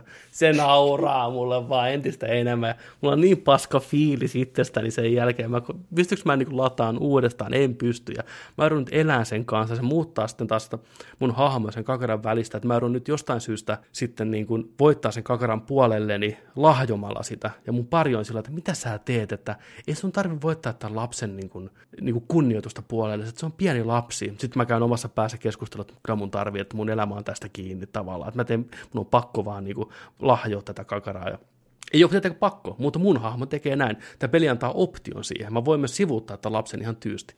Että on tosi monitahoinen ja monipuolinen tämä, miten tässä pystyy nämä keskustelut ja tapahtumat meneen. Että mä oon ihan siinä alussa vasta, ja kuten sanoin, niin tämä on niin temaattisesti ja tyylillisesti ja kaikista erilainen kuin Jakusa, että näitä on tosi hankala pelata samaan aikaan.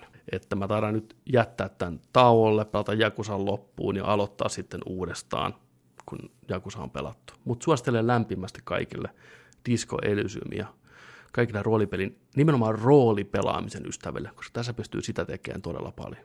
Kuulostaa kyllä tosi hyvältä. On, se on ihanan näköinen. Kaunis semmoinen Joo. ankee itä-eurooppalainen rinnakkaisuniversumin sijoittuva retrofuturistinen maisema. Suoraan 90-luvun laman Suomesta kaikki maisemat. Ai että oikein lämmittää paatuneen ihmisen sydäntä. On mm. synkkä, on hyvä. No huh, huh. Sitten. Oliko, oliko tota, tämä saanut hyvän vastaanoton, tämä Director's Cut? On jo pc varsinkin. Konsoleilla jonkin verran teknisiä ongelmia ollut, eikä ohjaimella pelaaminen on kovin miellyttävää kuulemma, että vähän hapuilee, mutta että jos mahdollista pelata pc niin suosittelen kyllä sen version ottamaan sitten.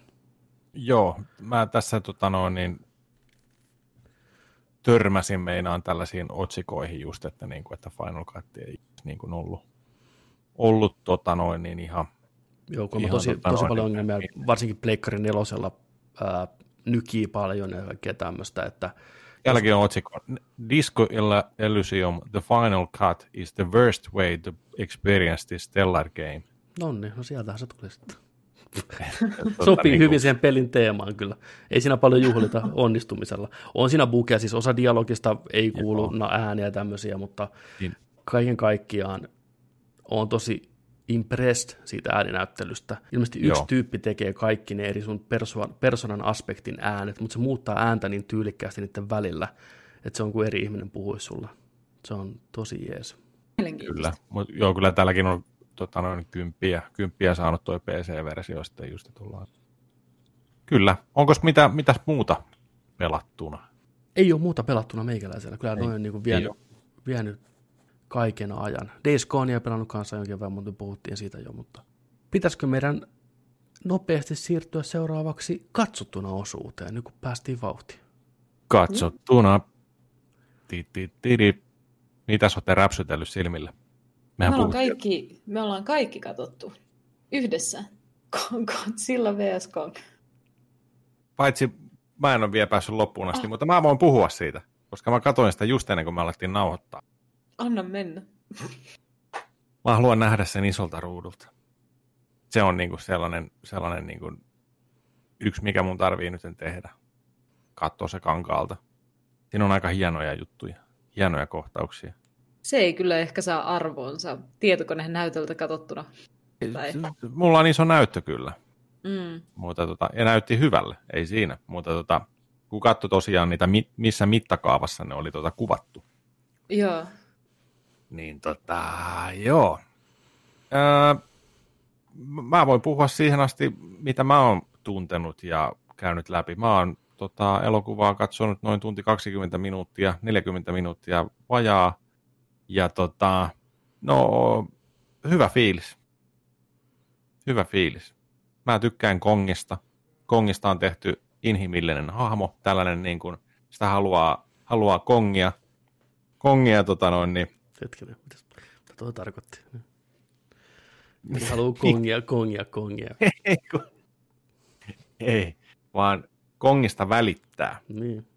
Niin, Kong, Kongin tuota puolella haluaa olla niin tota, onhan se mahtava, kun Kongi ottaa Gojiran kanssa yhteen ja varsinkin, varsinkin siinä, kun ekaa kertaa vesillä siinä tulee, niin se, se nyrkki, kun se lähtee sieltä, se oikein tuntee, kun se uppoo siihen Kotsillan päähän. Siinä vaiheessa oli kanssa, taisin pienen ulvonnan päästä. Uh, sieltä lähti. Mulla tämä leffa niin kun aiheutti tällaisia aina kun oli, oli kongi, tota noin, niin pääsi taisteleen tai tekemään tällaista, niin tota, ihan hyviä fiiliksiä. Hienoa, hienoa niin kuvausta sillä kun on iso, isossa skaalassa tosiaan tehty noita, mutta millään muulla tässä leffassa ei ole niin kuin väliä näillä hahmoilla tai mitä ne tekee missäkin. Ja tällainen ei ole, ei ole siitä. Mä vaan tykkään tästä visuaalisuudesta ja sitä cooliudesta. Niin kuin. Siitä mä oon mm. nauttinut, nauttinut siinä, että, että, että, että, että, että se on ollut jees ei, eipä mulla oikeastaan muuta sanottavaa. Kyllä on viihtynyt sen actionin seurassa. Joo. Mitäs? Antakaa, antakaa mennä, raadelkaa Juno, onko sä valmis tuhoon tämän leffan? En mä, en mä halua tätä elokuvaa tuhota. Onhan se niin kuin kattoisi Foxin katastrofielokuvaa tosi korkealla budjetilla tehtynä. Eihän siinä ole mitään järkeä. Kong on siinä Truman Showssa.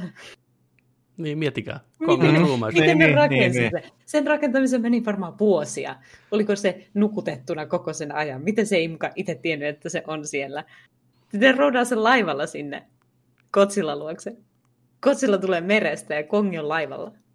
Ne ottaa yhteen. Sinne mitään järkeä. Mutta näyttää Sorry. kyllä hyvältä.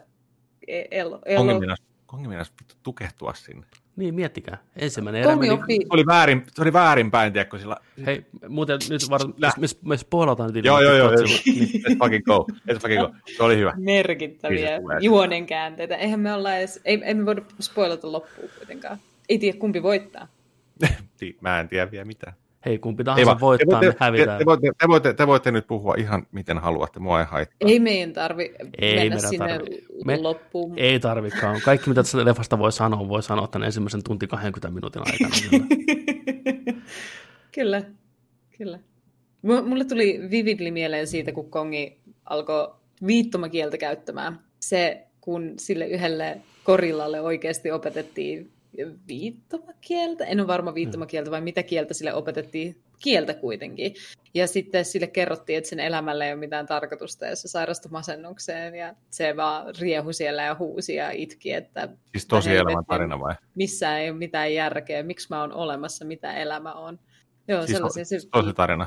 siis tästä on niin hyvä video, että sä kuolet. Kun En mä, en mä halua, miksi, miksi ne teki sille sillä haluaa tu- paskia. haluaa tutkia, että miten aivot toimii. Niin kuin, että me ajatellaan, että eläimet ei pysty ajattelemaan tulevaa, Ei, mutta sä nyt eläimelle tollasta voi mennä sanoa. todennäköisesti kiinni on, kyse on vain siitä, että niillä ei ole kieltä, millä ajatella, kun meidän ajattelu syntyy meidän kielestä, mitä me Mm. käytetään.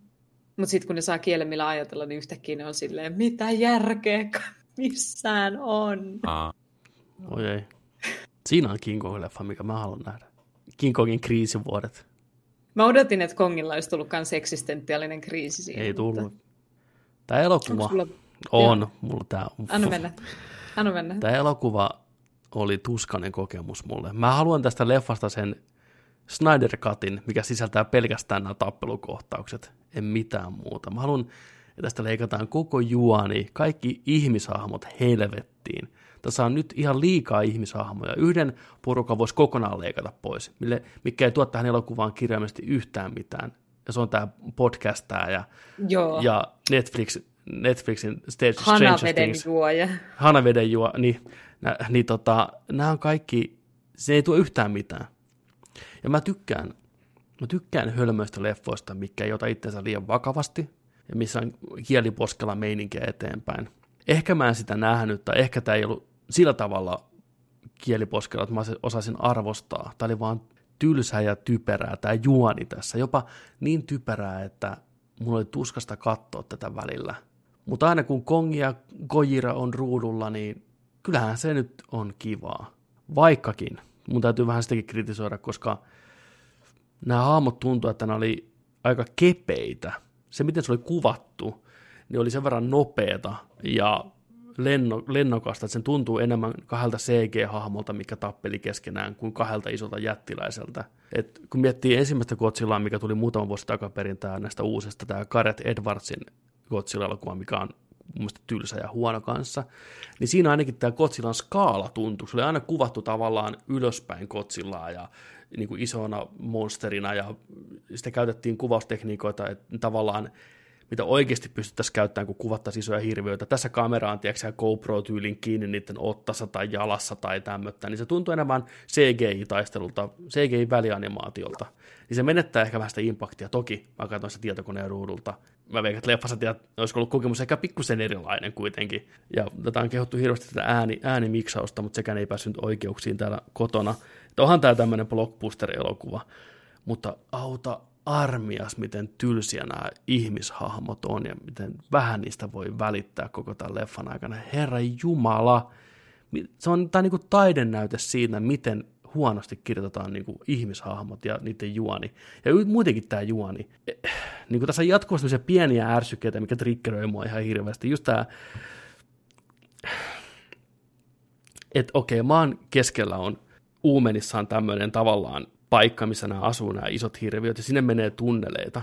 Ja tässä on idea siitä, että nämä jokainen iso jättiläinen tavallaan niiden geneettinen muisti vie niitä kotio päin, jos ne vaan päästetään vapaaksi meneen sinne. Jumalauta, nämä on suoria putkia sinne maan keskipisteeseen. Ihan niin kuin nämä ihmiset ei vittu löytä sinne ilman King Kongia. Mikä järki tässä on? Ja sitten ne vaan heit... Onko sä, Joni, siellä kun King Kongi menee sinne? Joo. Joo. Tulee kohtaus, kun ne lentää näillä avaruusaluksillaan sinne Metal Gear Solid-puvut päällä sinne maailman, maan keskipisteeseen läpi jostain paino, painovoimaa Inve- inverted in- porta, portaalista tiputtaa sen apinan vaan sinne rotkoon toivoen, että ehkä se selviää hengissä tästä. Mihin ne tarvii sitä King Kongia siinä vaiheessa? Mikä se King Kongin funktio oli tässä kohtaa? Ne oli rakentanut sen tunnelin sinne jo muutenkin. No anyways, me tullaan sinne, tiputaan sitä läpi ja King Kongi tippuu siellä free fallina ja katsoo niitä ihmisiä siellä, kun tippuu, että mitä vittua te teette mulle, minkä, ta- minkä takia? Ja mistä se valo tulee sinne? Jos se on maan sisällä, miksi siellä on auringon valoa siellä sisällä? Mistä tämä valo tulee sinne? Come on. Okei, mä Totta. tykkäsin siitä, että se oli painovoima sillä hassusti, että hyppäsi tarpeeksi korkealle, niin pääsi kiinni. Ja, joo. Ei siinä ollut mitään järkeä. Minkä takia, mitään minkä takia se on kirves, mikä saa energiaa jostain maan uumenista? Siis Niin kuin, mikä sormusten herra sitä leffasta yhtäkkiä tuli? Nämä saapuu sinne, kongi istuu penkille, tiedätkö, ja ne tietää automaattisesti, että hei, tämä nyt lataa varmaan tää, tätä kirvestä tämä energia. Ikinä nähnytkään niitä asioita. Tässä niin, mutta sitten taas välillä, kuten se kohtaus, kun Kotsila ampuu suulaaserinsa maan kaikkien kerroksien läpi kahdessa sekunnissa sinne syvälle sinne uumeniin ja huutaa sieltä ylhäältä, come at me, bitch. Sitten King Kong on siellä, come at me, bro. Ja sitten rupeaa, niin kavaa, tuommoisen typerä, typeryyden takia, niin kuin mä oon, niin kuin, tää on ihan jees. Mutta se muu on vaan niin tylsää paatosta, ja ne koittaa saada sen kuulostaa järkevältä, mutta vittu, että mä kärsin tämän leffan aikana, aina kun ei ollut nämä kaksikko ruudulla. Ja tämä oli niin ennalta arvattava alusta loppuun asti. Mä oon blokannut suurimman osan tästä leffasta jo mielestäni. Mutta Jonilta on vielä näkemättä lopputaistelu ilmeisesti. Joo, 40 minuuttia. Joo. Joo. Joo. Siinä on muutama ihan jees juttu ja varsinkin yksi, yksi viittaus yhteen toiseen leffasarjaan, mistä varmasti tykkäät. Mutta kyllä tämä oli. Mä oon siinä, mä oon siinä kohdassa, kun tämä tota, ää, kolme he, henkilön tota, no, niin, re, retkiporukka menee siellä jollain maan sisäisellä junalla valonnopeudella Hongkongiin. Ai niin, siinä oli sekin kohtaus, kun ne... Siinä on Apex, Apex tota, toi Industries vai mikä se on. Sillä, Joo. niillä, niillä on vaan tuollaiset laitteet, millä ne niinku painaa niinku maapallon läpi tuosta niinku Amerikasta, painaa tuonne Hongkongiin niinku muutamassa minuutissa. Joo, aivan, aivan turha. Niin kuin le, lipsnaps, leikkaus lattialle. Tuli, siitä mä tykkäsin, kun tota, tämä miljardinääri lähettää tämän tyttärensä tämän porukan mukana, ja se on semmoinen badass speech, ja se on että hei, miksei me heiltä tota apinaa helvettiin tästä näin, ja sillä hahmolla ei mitään muuta tekemistä. Niin siitä mä tykkäsin, miten se pääsi päiviltään, kun ne koittaa lentää sillä avaruusaluksella pois sieltä, ja ampuu kongia jollain ohjuksella, ja sitten kongi nappaa niiden aluksesta kiinni, ja kurkkaa sinne sisälle sillä niin kuin, että onko täällä ketään mun tuttuja? Ai ei. Ja sitten vaan puristaa se. Niin se oli niin kuin, se oli niin kuin fucking yes. Se vaan droppasi se niin kuin näin. Ja sitten Okei. kurkkasi niin kuin, että hei, jaa en mä tuu, mä vihaan teitä vittu. Ja sitten se lähti. Mä ajattelin, hei, nice. Tämä on kuitenkin ollut hirveä sukseen, tämä leffa, mikä on ihan tosi jees. Tähän on niin kuin teattereissa netonnut rahaa ihan hirveästi. Niin, että on näytetty jossain niinku teatterissa. On, tämä, tämä tienasi kuin 300 miljoonaa avausviikonloppuna ympäri maailman. Että, juu, juu, että Ai se- niin kuin oikeasti on paikkoja auki maailmalla. On, on. Ja tämä oli oikein hitti siis niin kuin suhteessa. Että kyllä Christopher Nolan nyt itkee kyyneliään. Tenet-leffa ei ollut ehkä samanlainen yleisösukseen kuin Niin. Monke vastaan Lizard. Mut it is what it is. Joo. Mut Jatkoa varmaan puskee. eiköhän. Mä veikkaan. Me tarvitaan seuraavaksi Kong vs. Godzilla. Nyt se oli Godzilla vs. Kong. Niin. Tai King vs. Kong. Tervetuloa takaisin. Miet, miet. Bipapalua. Ultimate Alpha. Apex Predator. Apex Predator number one. Mutta musta Godzilla on söpön näköinen. Siis kun se on Se on semmoinen, aika söpö. kun se on semmoinen niinku thick boy, että sillä on se pieni pää, se pienet kädet ja sitten niinku leveät isot jalat. Ja se on semmoinen niinku näin. Ja Alussa se oli vähän semmoinen, miksi sä näytät tolta? Mutta sitten kun se oli vedessä, niin se oli elementissä. Kyllä. Kyllä se on, se on ihan jees. Mutta tämä elokuva ei saanut sut ajattelee asioiden päättämistä. Ei, loistava asesilta. Kerropa meille asioiden päättämisestä. Joo, katsoin tässä Charlie Kaufmanin uuden elokuvan. Ei ole hetkeen tullut mieheltä uutta tuotantoa viimeksi vuonna 2004 tai 2008, en muista. Oho. Mutta nyt oli Netflixissä elokuva I'm Thinking About Ending Things. Ja äh, nimensä mukaan tämä ei ole mikään kevyt elokuva. Tämä ei ole mikään hyvä mielen elokuva. Tämä oli aika synkkä. Mä haluan puhua tästä ehkä spoilaten, mutta mun on vaikea sanoa tätä spoileriksi, kun se on ehkä enemmänkin niin kuin mun tulkinta siitä, mitä tapahtuu, koska tämä elokuva on todella obskuuri. Siis sillä tavalla obskuuri, että se ei selitä itseänsä tässä matkalla ja lopussa on balettia, joten, you know, Ihan niin kuin Godzilla vs. King Kong. Niin. E, jep, mutta tämä alkaa sellaisella premissillä, se seuraa tavallaan selvästi tällaista naista, tällaista punnatukkaista, kiharatukkasta naista, joka puhuu tosi paljon päänsä sisällä, vähän niin kuin sun hahmo Disco Elysiumissa. Ja sen dialogi on aluksi ihan järkevää, mutta vähän masentuneen kuulosta. Hmm. Mutta mitä se oikeasti sanoo siinä alussa, minkä mä otin ehkä aluksi väärin, kun se puhuu koko ajan, se niin kuin lopettaa tosi monen lauseen siihen, että I'm thinking about ending things, tai aloittaa tosi monen lauseen sillä I'm thinking about ending things. Ja mistä se siinä alussa todennäköisesti puhuu, on siitä, että se ajattelee lopettavansa sen jutun sen nykyisen poikaystävänsä kanssa, että mm. se ei toimi. Mutta se kuulostaa siis siltä, että se ajattelee itsemurhan tekemistä myös. Ehkä siinä on kaksoismerkitys koko ajan. Tämä nainen on menossa sen nykyisen poikaystävänsä kanssa niiden vanhempien luokse illalliselle. Ja suurin osa tästä elokuvasta on automatkaa sinne, sitä illallista siellä ja automatkaa pois sieltä. Tämä on välillä, tämä on tosi hidastemponen, tosi rauhallinen, tässä on paljon dialogia, paljon todella hyvää dialogia. Siis semmoista ahdistavaa, mutta miellyttävää dialogia, hyvää dialogia, semmoista vähän niin kuin hassua ja mielenkiintoista ja intellektuaalista, mutta sitten myös tosi absurdia välissä. Mm. Ja sitten tosi synkkää taas niin kuin sen pään sisäistä monologia. Kun ne pääsee sinne vanhempien luokse, niin asiat alkaa olla tosi oudosti jo. Ne, mä en osaa selittää, miten tämä elokuva onnistui siinä, mitä se teki, mutta tämä on niin kuin, tämä oli lähes kauhumainen olemukseltaan ilman, että mitään kauhuelementtejä oli olemassa. Tämä hahmo muuttaa nimeensä välillä.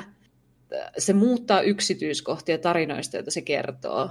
Tarinoista, niin kuin miten ne tapas ensimmäisen kerran sen miehen kanssa, tai tarinoista, miten, missä se on töissä. Se vaihtaa ammattia koko ajan. Joskus se mies kutsuu sitä eri ammattia, joskus se itse sanoo tästä eri ammatin, tai mitä se tekee sillä hetkellä. Välillä se on maalari, välillä se on astrofyysikko. Niin kuin, että se vaihtelee tosi paljon. Hmm ja kukaan ei reagoi siihen millään tavalla. Se ei ole mikään niin kuin mysteeri, jota sä yrität selvittää, tai mitä ne hahmot yrittää selvittää, vaan ainoastaan mysteeri, jota katsoja yrittää selvittää.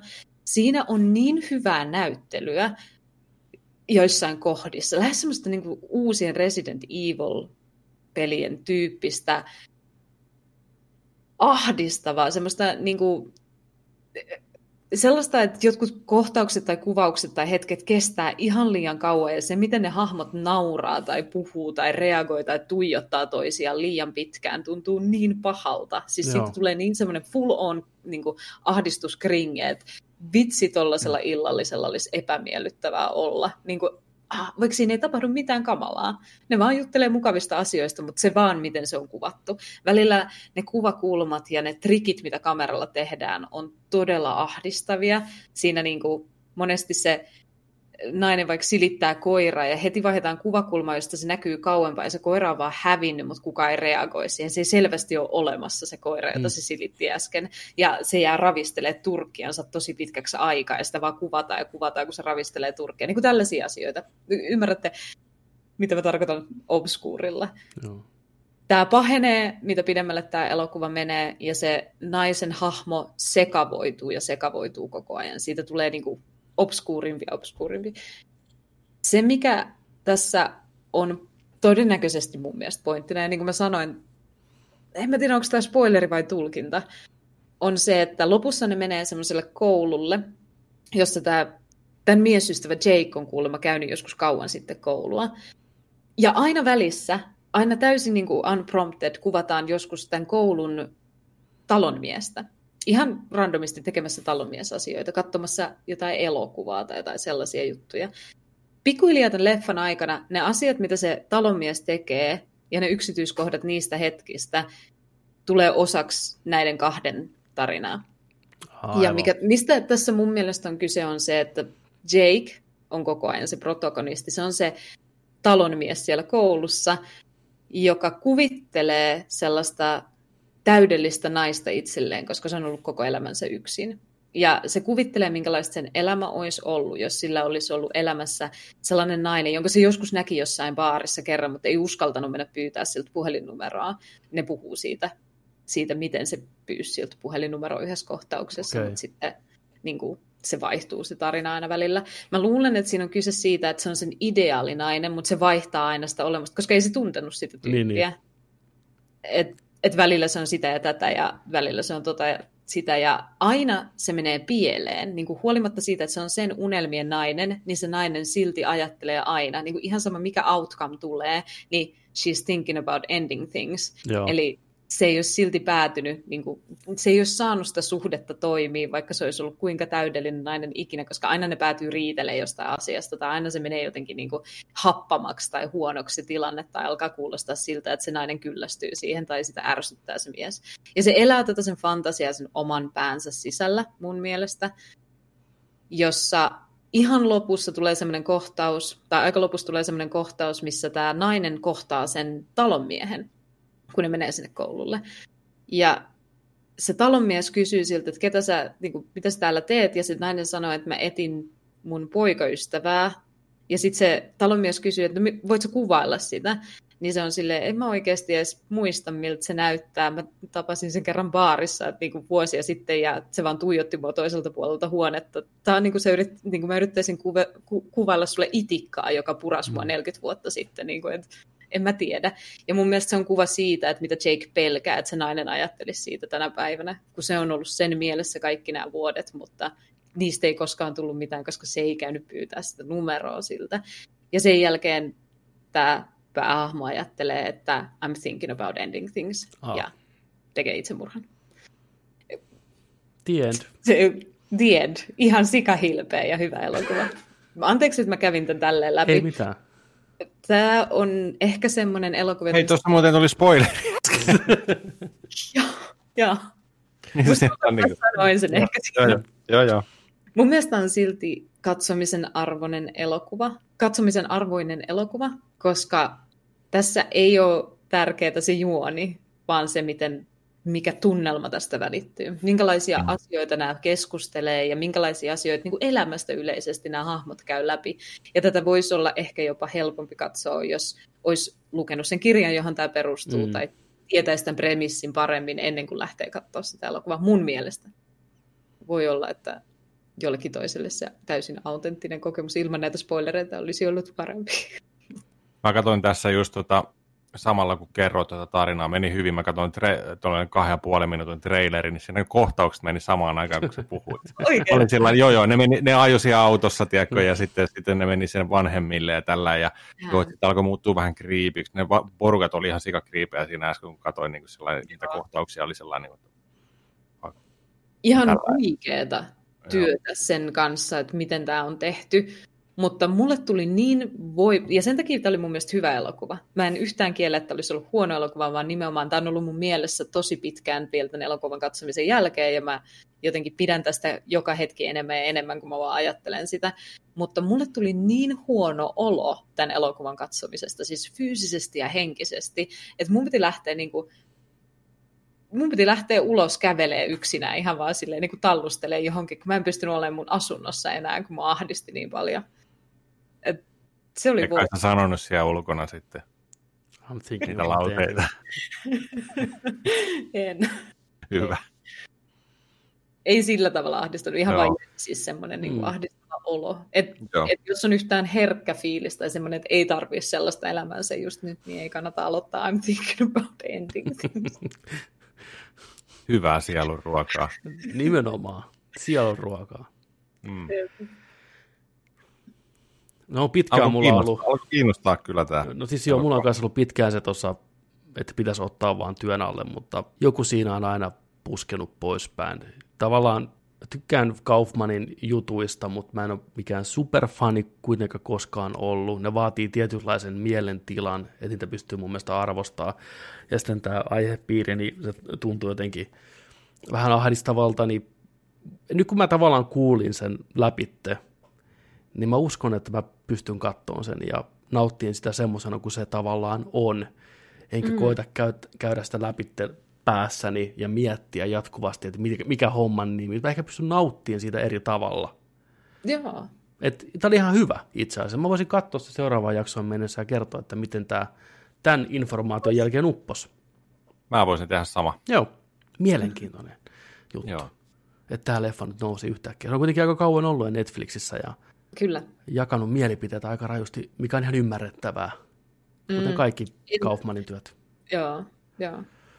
En ole itsekään siis silleen, niin kuin, niin kuin, mm. just, että omatkin mielipiteet on vähän siellä sun täällä siitä. Mutta joskus se on ihan ok. Ei sen tarvitse olla yhtä pelkkää samaa alusta loppuun. Se leffa Juu. voi olla myös enemmänkin. Että. Uh, Sitten me puhuttiin viime jaksossa, tai tuossa jaksossa Oscar-ehdokkuuksien kautta elokuvasta Marainis Black Bottom, missä on muun muassa Chadwick Bosemanin viimeinen roolityö, perustuu näytelmään, kehuttuun näytelmään, filmatisointi siitä, kova kästi kaiken kaikkiaan, musiikkimaailmaan sijoittuva, ei ehkä genrenä ja ajankohtana meikäläisen välttämättä semmoinen kutkuttavin, että nyt pakko nähdä, pitää puhuttelee mua, mutta Juno puras luotia niin sanotusti ja katto sen ja odotan erittäin mielenkiinnolla, mitä mieltä sä olet elokuvasta. On ansainnut kyllä Oscar-ehdokkuutensa 100 Tämän kästäys ja kulissit ja tunnelma ja vaatetus, musiikki, ihan käsittämättömiä. Siis todella, todella siisti kuva sen ajan Chicagosta ja ää, just kun perustuu näytelmään, niin ehkä myös huomaa sen, että tämä on hyvin näytelmämäinen. Tässä on pitkiä, pitkiä, pitkiä dialogipätkiä. Skenet ei niin vaihdu, ei ole sellaista ohjausta, ei ole mitään niin kuin, kamera seuraa hahmoja, mutta sä oot selvästi koko ajan yhdessä huoneessa, kun mm. se skene tapahtuu. Ja se, on, se näyttelykin on vähän näytelmämäistä, mikä antaa mun mielestä vaan arvoa sille alkuperäiselle työlle. Ei missään nimessä siis huono juttu, mutta ihan hyvä tietää, kun alkaa katsoa sitä elokuvaa, että se ei ole välttämättä sellainen moderni elokuva sillä tavalla. Siinä on tosi hauskaa dialogia, tosi hyvää näyttelyä. Se ei ole niinkään mikään tarina-tarina, kun enemmänkin kuva sen hetken ajasta ja niin kuin a snippet of life, mm. joka mun mielestä on kaunis ja traaginen ja koskettavakin. Tässä on paljon, totta kai tämä elokuva kertoo, tämä kertoo jatsmuusikoista ja pohjoisesta Amerikasta sen jälkeen, kun oli tapahtunut tämmöinen Great Migration, kun äh, people of color etelästä muutti pohjoiseen paremman elämän toivossa. Siinä toivossa, että rasismi ei olisi siellä niin läsnä, että niiden elämä olisi erilaista siellä, että niillä olisi paremmat mahdollisuudet siellä ja kaikkea tällaista. Ja se ei ollut totta. Se ei ole vielä tänä päivänäkään totta. Se antaa hyvän fiiliksen siitä, mutta se ei mitenkään vello missään. Niin kuin, se ei vello sellaisista asioissa, niin kuin joskus tällaisilla elokuvilla on tapana ehkä enemmän kuvata just jotain poliisiväkivaltaa ja rasismia niin kuin suoraan kohdistettuna niihin hahmoihin. Siinä on niin kuin ihan pari pari semmoista hetkeä, mutta muuten se on hyvin niin kuin tavallaan siellä ää, vällyjen välissä. Ne on semmoisia mm. niin undertoneja ainoastaan, mitä sä voit niin kuin, nyppiä sieltä täältä. Mutta sitten yhden hahmon tarinassa on läsnä vahva tämmöinen trauma siitä miten sen perhettä on kohdeltu, ja se on tämä Chadwick Bosemanin hahmo. Sillä äh, sillä on semmoinen, siinä on kaksi kohtausta, mitkä pysäytti veret sisälläni. Ehkä osittain myös sen takia, että mä tiesin, että tämä on se viimeinen roolisuoritus, mm. ja jotenkin se näyttely oli käsittämät, ihan käsittämätöntä. Siis, että se oli hyvää, mutta se tuntui myös tosi henkilökohtaiselta siinä on yksi sellainen kohtaus, missä se kirjaimellisesti vaatii, tai, tai oikeastaan niin denouncea Jumalan ja sanoo vaan, että, niin kuin, että hän on nähnyt, kun ihmiset rukoilee Jumalaa ja se ei niin kuin mitään tee, se vaan kääntänyt selkänsä, että käännä nyt selkäs mulle, niin kuin täällä mä huutelen ja haukun sua, mm. käännä mun selkäs, että mitä sä voit tehdä mulle, mua ei pelota sinä, kun sä et ole koskaan ollut mun elämässä läsnä, ei ole mitään, mitä sä voisit tehdä, lähit sä jo, kiitti. Mm. Ja sitten siinä on, se, se tuntuu vaan siis pahalta, huhu. Niin kuin, tietäen sen tilanteen, että se tietää olevansa elämänsä viimeisillä hetkillä muutenkin. Nuorena mm. näyttelijänä, menestyksensä huipulla. Toinen kohtaus siinä on sellainen, että äh, toinen kohtaus on enemmän symbolinen kuvaus siitä, miten näille ihmisille luvattiin tosi paljon. Luvattiin paljon siitä, että kun ne muuttaa pohjoiseen, niin elämä muuttuu, ja niille luvattiin näille jats-muusikoille siinä aikana kaikenlaista, mutta aika monesti hyväksi käytettiin näillä sopimuksilla, mitä tehtiin. Ne teki musiikkia valkoihoisille managereille, jotka sai siitä kaiken voiton itselleen, ja sitten pahimmassa tapauksessa vielä niin kuin otti vaan niiden musiikin ja sitten otti sinne valkoisen bändin orkesterin äänittämään sen uudelleen ja tekemään siitä levyjä ja musiikkia lisää. Siinä on semmoinen koko ajan semmoinen tavallaan niin tarina, taustatarina, että näille ihmisille kerrotaan, että jos ne tekee kaiken oikein ja jos ne, jos ne vaan yrittää tarpeeksi kovaa, niin maailma kohtelee niitä kyllä hyvin. Niin kuin ne saa sen, mikä niille kuuluu. Ne, niitä tullaan pitämään staroina ja ne saa rahaa ja menestystä, jos ne vaan tekee kaiken oikein. Niin kuin rasismi ei ole olemassa, white privilege ei ole olemassa, jos sä vaan teet kaiken oikein. Sulla on tämä ovi sun edessä, sun ei tarvitse kävellä siihen niin, ovelle. Ota se vaan ja ota niin ja tee ja niin. niin.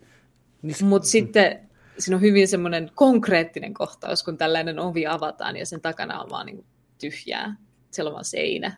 Siellä ei ole, ei ole mitään. Niin kuin nämä lupaukset on valheellisia, ne ei ole, niin kuin sanoin vielä tänäkään päivänä, mm. tullut mm.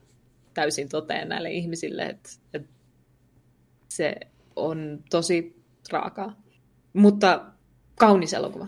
Joo. Ja itse asiassa tämän perään oli Netflixissä myös julkaistu dokumentti tämän elokuvan tekemisestä, jonka mä katsoin siihen päälle sitten kanssa, koska se ei kestänyt kovin kauaa. Ja sain vielä vähän lisää insightia näihin hahmoihin, Mareiniisiin, Jatsin äitiin itsessään. Ja se oli kiva tietää niistä hahmoista ihan vaan muu, niin kuin sen elokuvan päälle lisäksi.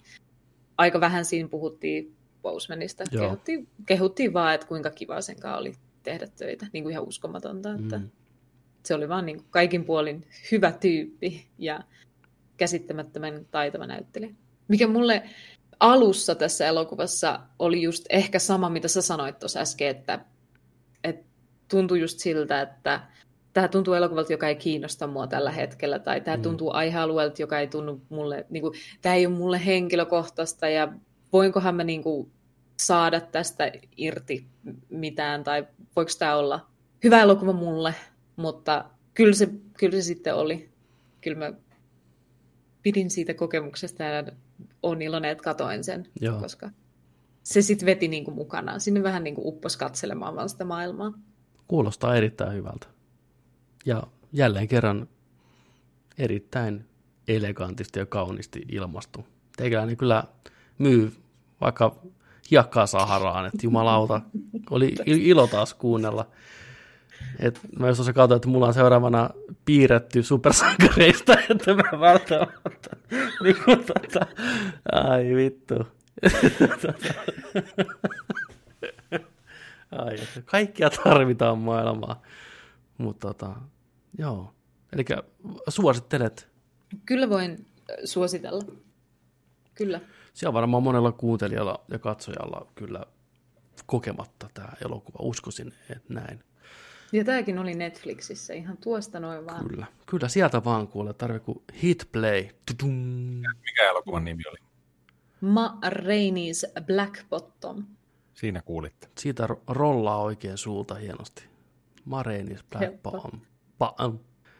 Ja tosiaan tähän loppuun nyt vedetään vähän kevyemmälle linjalle, eli Amazon Primeen tuli Invincible animaatiosarja, mitä etukäteen toitotettiin tämmöisenä aikuisten animaatio supersankari sarjana. Ja tässä on tota, kovan luokan tekijä taustalla, eli tämä perustuu Robert Kirkmanin sarjakuvaan. Kirkmanihan on tunnettu tietenkin tota, Walking Deadistä – pitkän linjan sarjakuvan vääntäjä, ja nyt tästä tehtiin TV-sarja Amazonille, ja kästi on, jos ei muuta, niin ihan järkyttävän kova. Pääosassa toimii Steven Jung, joka on nyt Oscar-ehdokkaana, tunnetaan myös tuosta Walking Deadista. Sitten löytyy Sandra Oh, J.K. Simmons, eli Just Kidding Simmons, Sassy Beats, Walton Goggins ja Communitysta tuttu Kilian Jakobsi, Jason Mantukas, Manchukas, mikä on monesta komediasarjasta, Jackery Quinto, Mark Hamillia, Clancy Brown ja Seth Rogen ja uh, John Hammia, Mahershala Alia, eli ihan A-luokan kästi tässä mukana. Tarina on hyvin perinteinen, maailmassa on supersankareita, supervihollisia, seurataan nuorta opiskelijapoikaa, jonka isä on tämmöinen tämän maailman teräsmies, kaikkien tuntema Omniman, mikä ääninäyttelijä toimii J.K. Simmons. Ja tämä nuori kaveri odottelee vähän niin kuin, että hänen omat supervoimansa manifestoituisi pikkuhiljaa. Hän on jo teini-iässä pitkällä ja mitään ei ole tullut. Ja no, kyllähän ne voimat sieltä tulee. Hän oppii lentää ja lyömään lujaa ja kaikkea tämmöistä. Tästä sarjasta on vähän hankala puhua, koska tähän sisältyy yksi semmoinen iso aspekti, mitä on markkinoinnissa ja tästä puhuessa piiloteltu.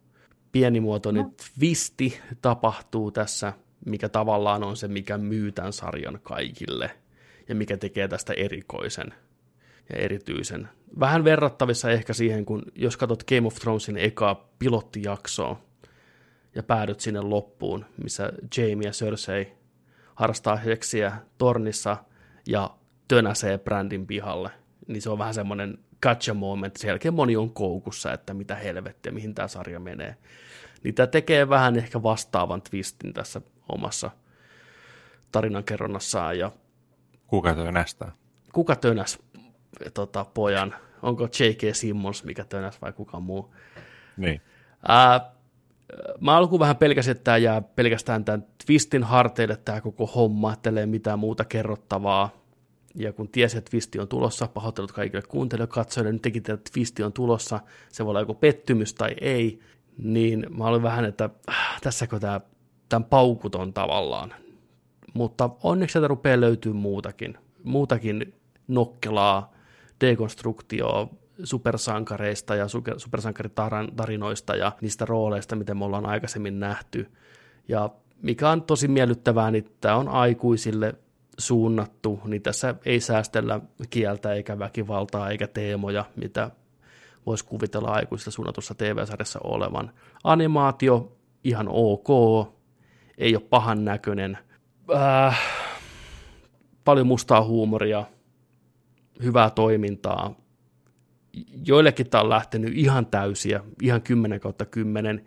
Itsellä mä oon vielä vähän varauksella, osa näistä vitseistä ja tapahtumista ei ehkä iske sillä tavalla, kun tämä sarja haluaisi. En saa semmoista yhteyttä näihin hahmoihin. Ja tämä on välillä vähän turhan mukanokkela, ei aina, mutta tota, semmoinen semi 7 kautta 10, 6 kautta 10 tässä vaiheessa kolmen jakson jälkeen. Odotan mielenkiinnolla, mihin tämä kasvattaa näitä elementtejä, mitä on nyt näytetty. Saako se mitään mielenkiintoista niistä aikaiseksi vai ei? Mihin tämä nämä hahmot kehittyy, kaikki on oikeastaan sen harteilla. Potentiaalia on, mutta tarinan kerronta tässä kohtaa vielä ei ole ihan vakuuttanut täysin meikäläistä, mutta mielenkiintoinen sarja kaikessa ja erikoisuudessaan ja kiva, että tämmöistä tuotantoa nähdään. Ei varmasti ole mitenkään tota, yllättävää, että Robert Kirkman saa loputtoman määrän rahaa itselleen tuottaa tämmöistä sarjaa sarjakuva, filmatisointia. Ja ilmeisesti tämä sarjakuva on tullut päätökseensä jo, eli tässä on ihan tarina, mikä voidaan käydä läpi tämän TV-sarjan aikana, mikä on aina positiivista, että loppu on tulossa myös. Mutta joo, löytyy Amazon Primeilta Invincible, supersankarisarjakuva animaatiohässäkkä. Joo.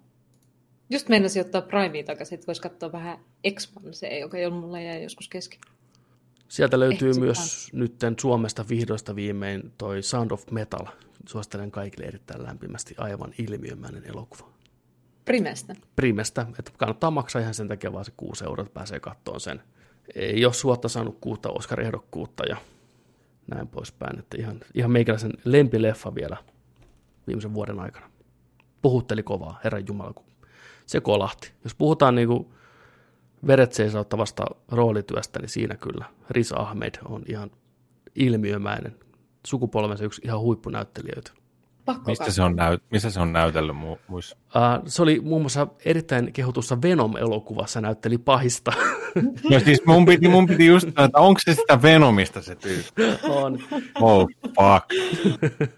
ei pysty. Ei, tota, ei. Ei, ei, ei lähde kaikissa, ei. mutta tota, siitä se tunnetaan. Ja paljon britti-TVssä brittiläinen näyttelijä paljon näkynyt. Ja HB on, tota, mikä se oli se, semmoinen lyhyt minisarja, kehuttu The Night Of, tämmöinen rikosdraama, niin siinä hän näytteli tota, miestä, joka on syytettynä murhasta, niin siitä hän nousi tavallaan tietoisuuteen. Ja siinäkin okay. näytteli erittäin loistavasti. Että kaveri on kyllä erittäin muuntautumiskykyinen ja huikea näyttelijä. Venomissa kukaan ei ollut oikein eduksia, joten ei pidetä sitä häntä vastaan tässä kohtaa. Että, mutta näin.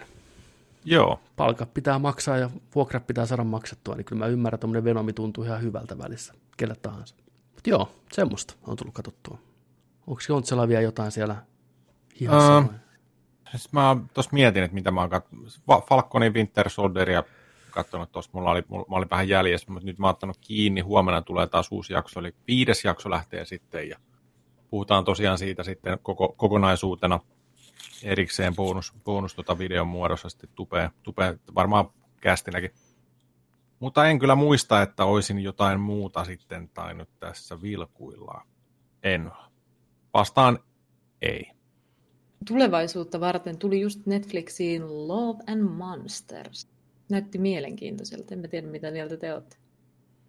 Joo, mä taisin mm, katsoa siitä sen muutama sekunti. Tämä ei ole mikään Love, love Robots. Ei. Ei, mutta vähän ei ole sama. Se oli loistava. Uhu analoginen sarja. Tulispa sitä lisää, mutta tuommoinen skifi. Joo, suomennettu hirviöongelmia. Love and Monsters. Dylan O'Brien. Onko se tämä? Päänäyttelijä. Tämä on koiran kanssa tässä. Ja... Joo. Oh. Onko se tämä? Oh. Jotain... Otetaan ajoa. Hei. en tiedä, onko hyvä, ja... mutta on ainakin Netflix-elokuva. Jos ei muuta. Netflixistä puheen ollen, ennen kuin se poistuu sieltä, niin ihan tällainen Blast from the Past, suosittelen kaikille lämpimästi niille, jotka ei ole elokuvaa nähnyt, niin Green Mile löytyy Netflixistä. Aivan huikea Stephen King-filmatisointi, Frank Darapontin ohjaustyö. Se on myös sellainen elokuva, että kyllä ky... siellä kaikille kuuntelijoille, niin Juno hyvin alentavasti heilutteli kättään tuossa että semi, semi. No, kaikkiin ei uppoa, kaikki ei ymmärrä hyvän päälle, mutta siitä huolimatta voin sanoa, että Green Mile, katoin sen uudestaan pitkästä aikaa. Se on, se on laatu, laatu, laatudraama. Kato Juno se uudestaan, mä veikkaan, että... Ei, se, se oli hyvä elokuva. Mikä muu ei vaan sattunut muhun kuin se hyvin, hyvin vanhahtanut misogynia siinä, mutta kaikki, en mä pidä sitä sitä vastaan. Se oli hyvä elokuva todella hauska ja koska... Hauska, joo. Sieltä no, tuli no, semmoinen. Hauska silleen. No, niin se, siinä oli hauska juttu. On siinä hauska. On siinä huumoria lämpimiä Kyllä. hetkiä, että kyllä. kyllähän siinä on paljon, paljon kaikkea. Mutta joo, Frank Darapontti on kyllä semmoinen ohjaaja, että vähän ehkä aliarvostettu. Kun miettii, että kuitenkin Green Mile on hyvä ja sitten tietenkin Rita Hayworthin avainpako, eli Shawshank Redemption ihan ilmiömäinen elokuvan kanssa. Niin. niin, totta. Ja ootteko nähnyt tuon The Mist, minkä hän on kanssa ohjannut Stephen Kingin. En ole koskaan nähnyt. En ole nähnyt Mistia. Suosittelen katsoa. Se on jännä elokuva. Usva. Usva. Okay. Ja jos löydätte, niin se mustavalkoinen versio siitä vielä. Se piilottaa vähän niitä aika heikkoja efektejä. Se on aika pienellä budjetilla tehty, mutta tota, se tuo siihen omaa tunnelmaa. Se on mielenkiintoisesti rakennettu elokuva ja näytelty ja kirjoitettu. Siinä on No, en mä puhu sitä sen enempää, mutta kattokaa te mistä, jos pystytte se jostain löytää. Se on. Sitten, oliko muuta vai lyödäänkö tämä Nerdik-jakso pakettiin niin sanotusti ja pistetään tuonne. Tiedätkö, anteeksi ennen kuin lyödään, niin sanon katsojillekin, ilmainen ruutu ru- ruudussa The Mist, elokuva. Hei, hyvä. Miten mä rakensin tämän lauseen näin hyvin? Tosi hyvin. Joo ilmanen, ru, ilmanen Uusva ruudussa. Uusva ruudussa. Ruutu.fi. Sieltä voi katsoa ilmaiseksi.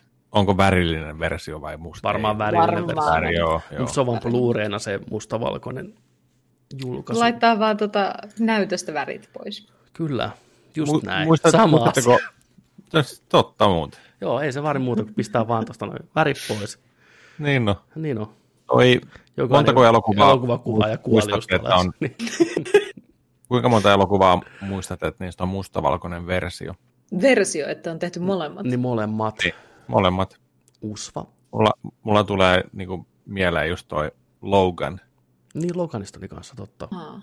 Mä en ole vielä kattonut sitä. Mä haluaisin katsoa sen isolta ruudulta. Voisi katsoa jo- joku kerta. Mustavalkoinen Logan-versio. Niin ja Snyder Cutista tuli kanssa Grey-versio, eli harmaa versio. Löytyy HBOlta.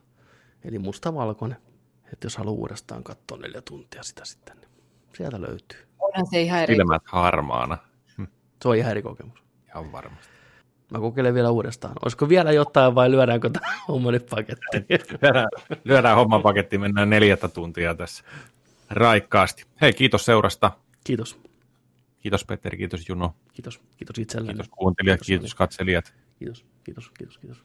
Ja tästä kun kalenteria katsotaan, niin seuraava Nerdik tulee pihalle äh, vappupäivän jälkeen. Toinen päivä toukokuuta. Silloin ei ole ihan vielä Resident Evil Village julkaistu, mutta siinä seuraavalla viikollahan se on vapun jälkeen.